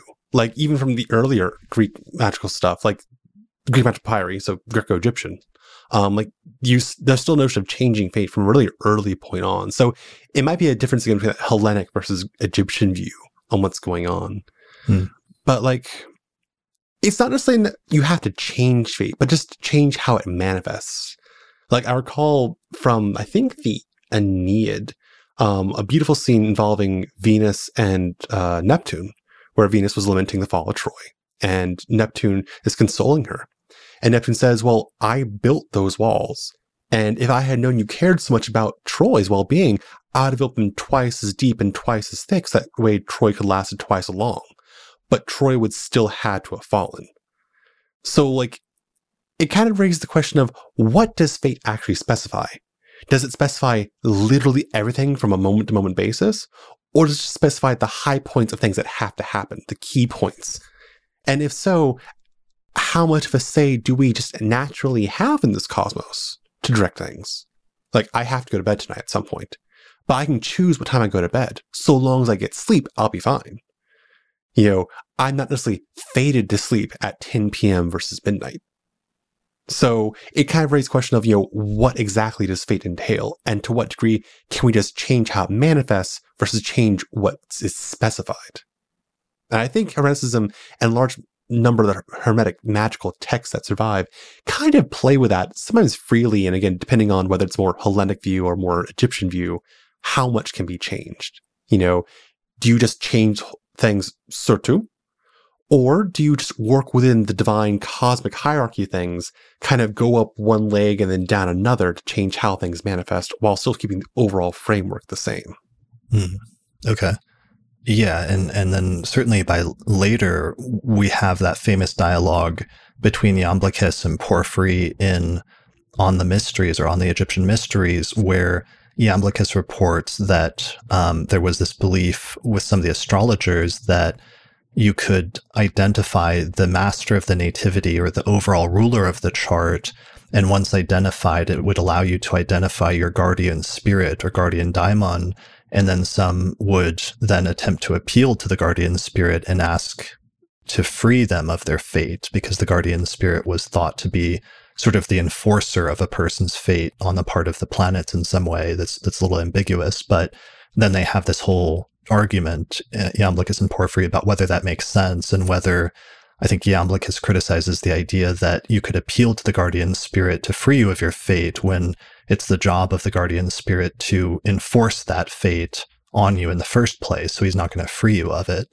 But it's at least interesting that for some of the astrologers then, and maybe the more magically or other esoterically inclined ones, that there might have been some notions like that or some practices that did develop perhaps in a Neoplatonic or a Hermetic um, sort of approach? Yeah, I mean, both those can totally be justified either way. Like again, Hermeticism, even the Hermetic texts that survive, they're like they're not a monolith. Like they emit of many different perspectives, all of which can be considered valid depending on how you argue from them, and some which you can synthesize into an overall cohesive viewpoint, maybe with some asterisks here and there scattered for you know seasoning. So I mean, either approach totally works. Yeah. Right. All right, brilliant. Well, um, I think that I think we've exhausted all of the major points that I really wanted to cover during the course of this. Thank you for uh, doing this with me and hanging on there, and what's become a little bit longer of a discussion than we we planned originally, but I think was worth it because we covered a, a surprising amount of stuff. Um, I want to, as we wrap up here, maybe we should mention resources or books that you might recommend. I'll, I'll, of course link to your website and your Hermeticism series, which gives a pretty good overview and goes into more detail and also mentions some resources. But if somebody wanted to get started in reading about Hermeticism, um, I guess the Brian Copenhaver translation of the Hermetica is one of the main ones that we'd recommend, right? So there's I really love Copenhaver. Like 100%, I recommend everyone to get Copenhaver if they're interested in Hermeticism. However, I also recognize that it's a more critical, exacting translation, so it can be really difficult for people to get into. Um, there's another translation, the Corpus Hermeticum, called Way of Hermes. I know, given the name, it'd be confusing with the things we discussed, by Clement Salaman et al. And it's a much more readable, approachable text, but still a very high quality translation. And it also includes the definitions of Hermes Trismegistus to Asclepius by Jean-Pierre Mahe, that Armenian text I mentioned earlier on. Copenhaver includes Corpus Hermeticum and the Latin Asclepius. So it's they both share one text, they both have another text added on. Yeah, and the Way of Hermes one is also cheaper, which is one of the reasons I, I remember reading it first because the Copenhaver one is a big, thick academic book that used to be much more expensive, especially before there was a paperback version. Yeah. And there's also Hermetica. So there's Brian Copenhaver's Hermetica, and there's M. David Litwa's Hermetica 2, um, which is also from Cambridge Publishers. And which just came out a few years ago. Oh, it's such a good text. And that has it's like so all the other Hermetic texts that aren't Corpus Hermeticum, Asclepius, or definitions. as like everything else. Yeah, that we're missing. There, there was just tons of stuff that was stuck in Greek or that was hard to access from much older and less good translations from like a century ago until this book came out a few years ago. And it basically translates the rest of all the Hermetic fragments and stuff that survive that are not contained in Copenhaver's translation. Yes. The only downside is that it's an academic book and therefore has academic book pricings. Like that's the only downside. Yeah, right. Um, let's see, beyond Clement Salaman and beyond Copenhaver, beyond Litwa, um, the Nag Hammadi scriptures. Like there's different translations out, um, but it does have good information about the Hermetic texts in there. Um, for secondary uh, researchers and scholars, Christian Bull, Garth Fowden, we've already mentioned them. Um, Wouter Hanegraaff, uh, a Dutch academic, I believe, who's written plenty about Hermeticism and Western esotericism in general. Um, plenty of his papers are online, like on his academia.edu page. He's written great texts and great articles about different aspects of Hermeticism as well. Um, gosh, drawing a blank. I, I know I've listed a whole bunch of people in like well my FAQ posts uh, for different scholar researchers, but yeah, those are some of the big names to be aware of. Some being keyword. I liked for the contrast a little bit with Gnosticism, Nicola Denzey Lewis's book, Introduction to Gnosticism, Ancient Voice, Voices, Christian Worlds.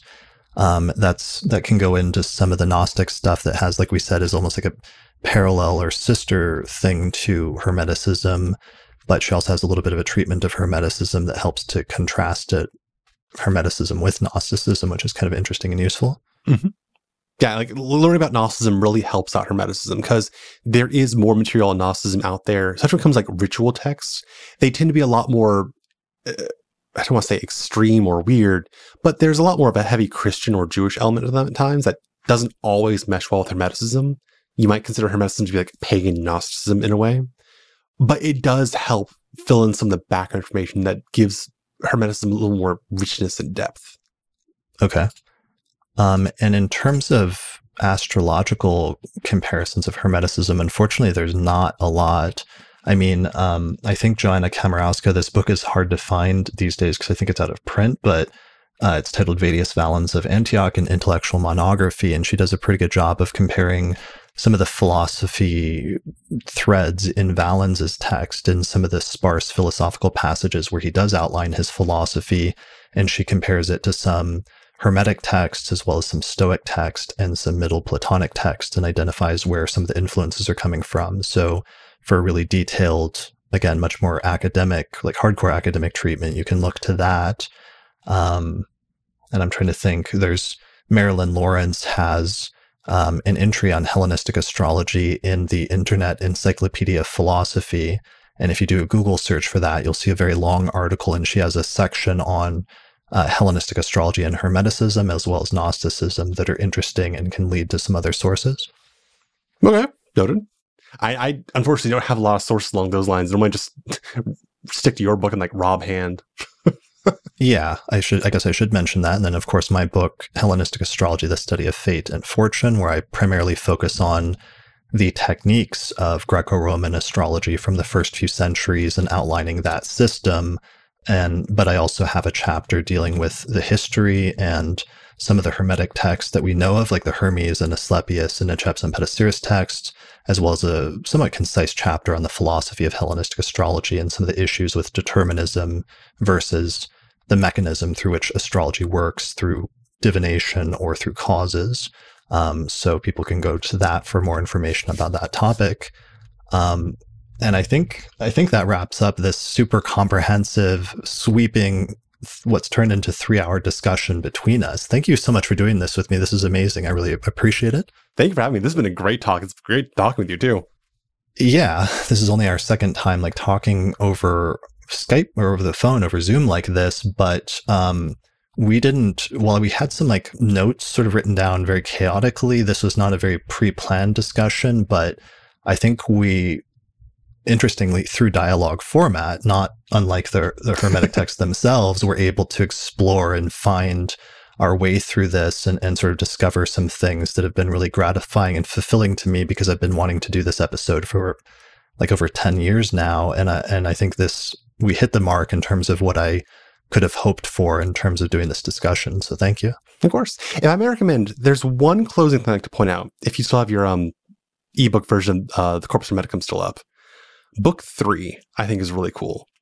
Um, I've said so on my blog before, but book three, I think, is like the heart sutra of Hermeticism, as it were.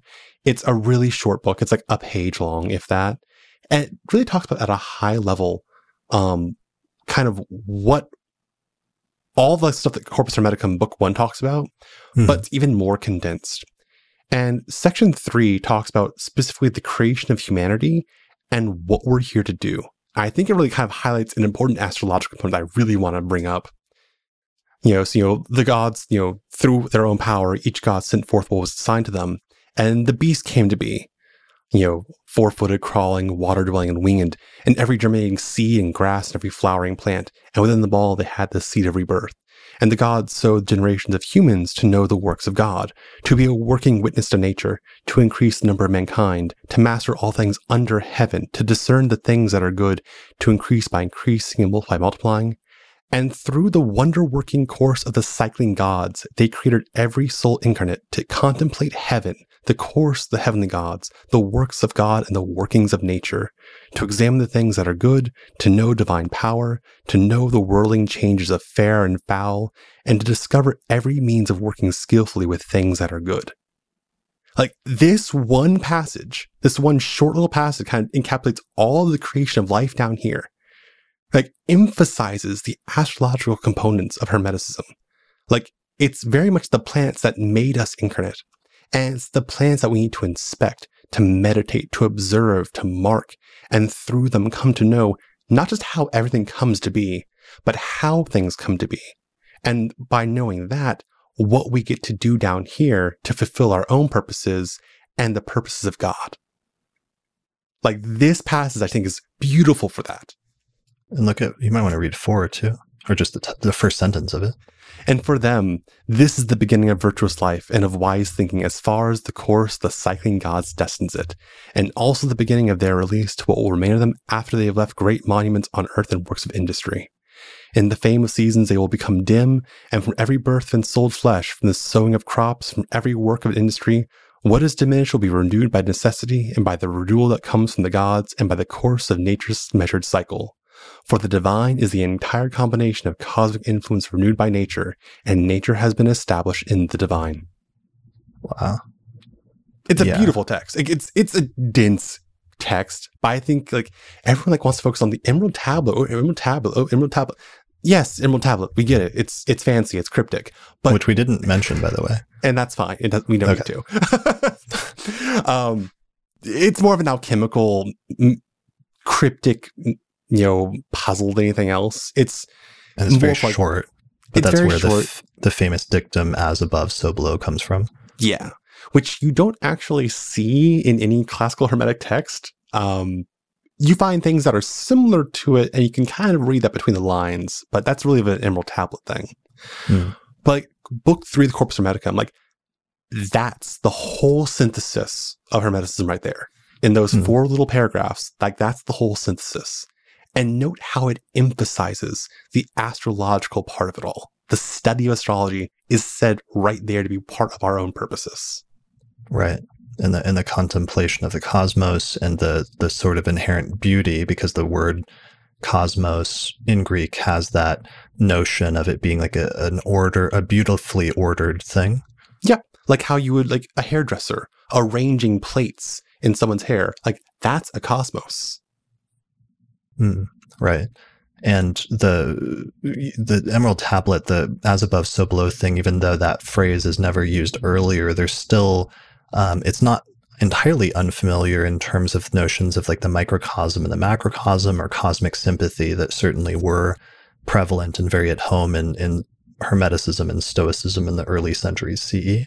hmm I mean, as above, so below. Like that's definitely there. As below, so above, not so much. You do see this doctrinal notion of things below, things down here on earth, depending on things from above. Because things that are above are prior to things that are below. Things that are above give influence to things that are below. But it doesn't really work the other way around. We can use things below to understand things that are above. That's true. Like you can use alchemy to understand how fire influences certain things as an element, and knowing that fire comes from the planets of the sun and Mars, we understand how the sun and Mars come to work. But doing alchemical works down here don't change the nature of the sun and Mars up there. Sure. All right. Brilliant. Well, thank you for clarifying that. That is then touched on the final thing that, you know, to mention in terms of our comprehensive treatment of um, Hermeticism and all of this. I think some one of these days you might consider like writing a little book or something and taking all your blog posts and putting them together. I'm sorry to heap that burden on you, but I'm just going to put that out there as a suggestion. If anyone would like to see that, then please let us know in the comments section below on YouTube, and and perhaps we can like uh, social pressure you into into writing a, a monumental work to bring some of this knowledge, but also your expert distillation of it together, which is one thing. It's only reading your blog post is going to be a different experience. Your series on Hermeticism is going to be a different experience for somebody that's new to it, where it's very good and straightforward. But what's wild for me, having read a lot of the scholarship that you've read and a lot of the books on Hermeticism and all that, is what a good job you're doing. You do simplifying things and putting it in a con- consens- uh, concise, readable format that's also very sensible and like middle of the ground and acknowledging different perspectives, but also presenting things relatively neutrally and sensibly. And, and it's one thing that I appreciate that even if other people can't fully recognize, like they should understand you're doing some some really good stuff with it. So I hope you keep it up. Thank you. I appreciate it. Thank you so much for the high praise. Yeah. All right. Well, I think that's it for this episode of the Astrology Podcast. So thanks for joining me today. Thank you very much for having me. All right. And thanks everyone for watching or listening to this episode of the podcast. And that's it. So we'll see you again next time.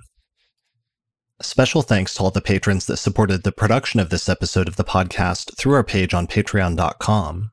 In particular, thanks to the patrons on our producers tier, including Nate Craddock, Thomas Miller, Catherine Conroy, Christy Moe, Ariana Amour, Mandy Ray, Angelique Nambo, Sumo Kopic, Issa Sabah, Jake Otero, Morgan McKinsey, and Kristen Otero, if you like the work that I'm doing here on the podcast and you would like to find a way to support it, then please consider becoming a patron through my page on patreon.com.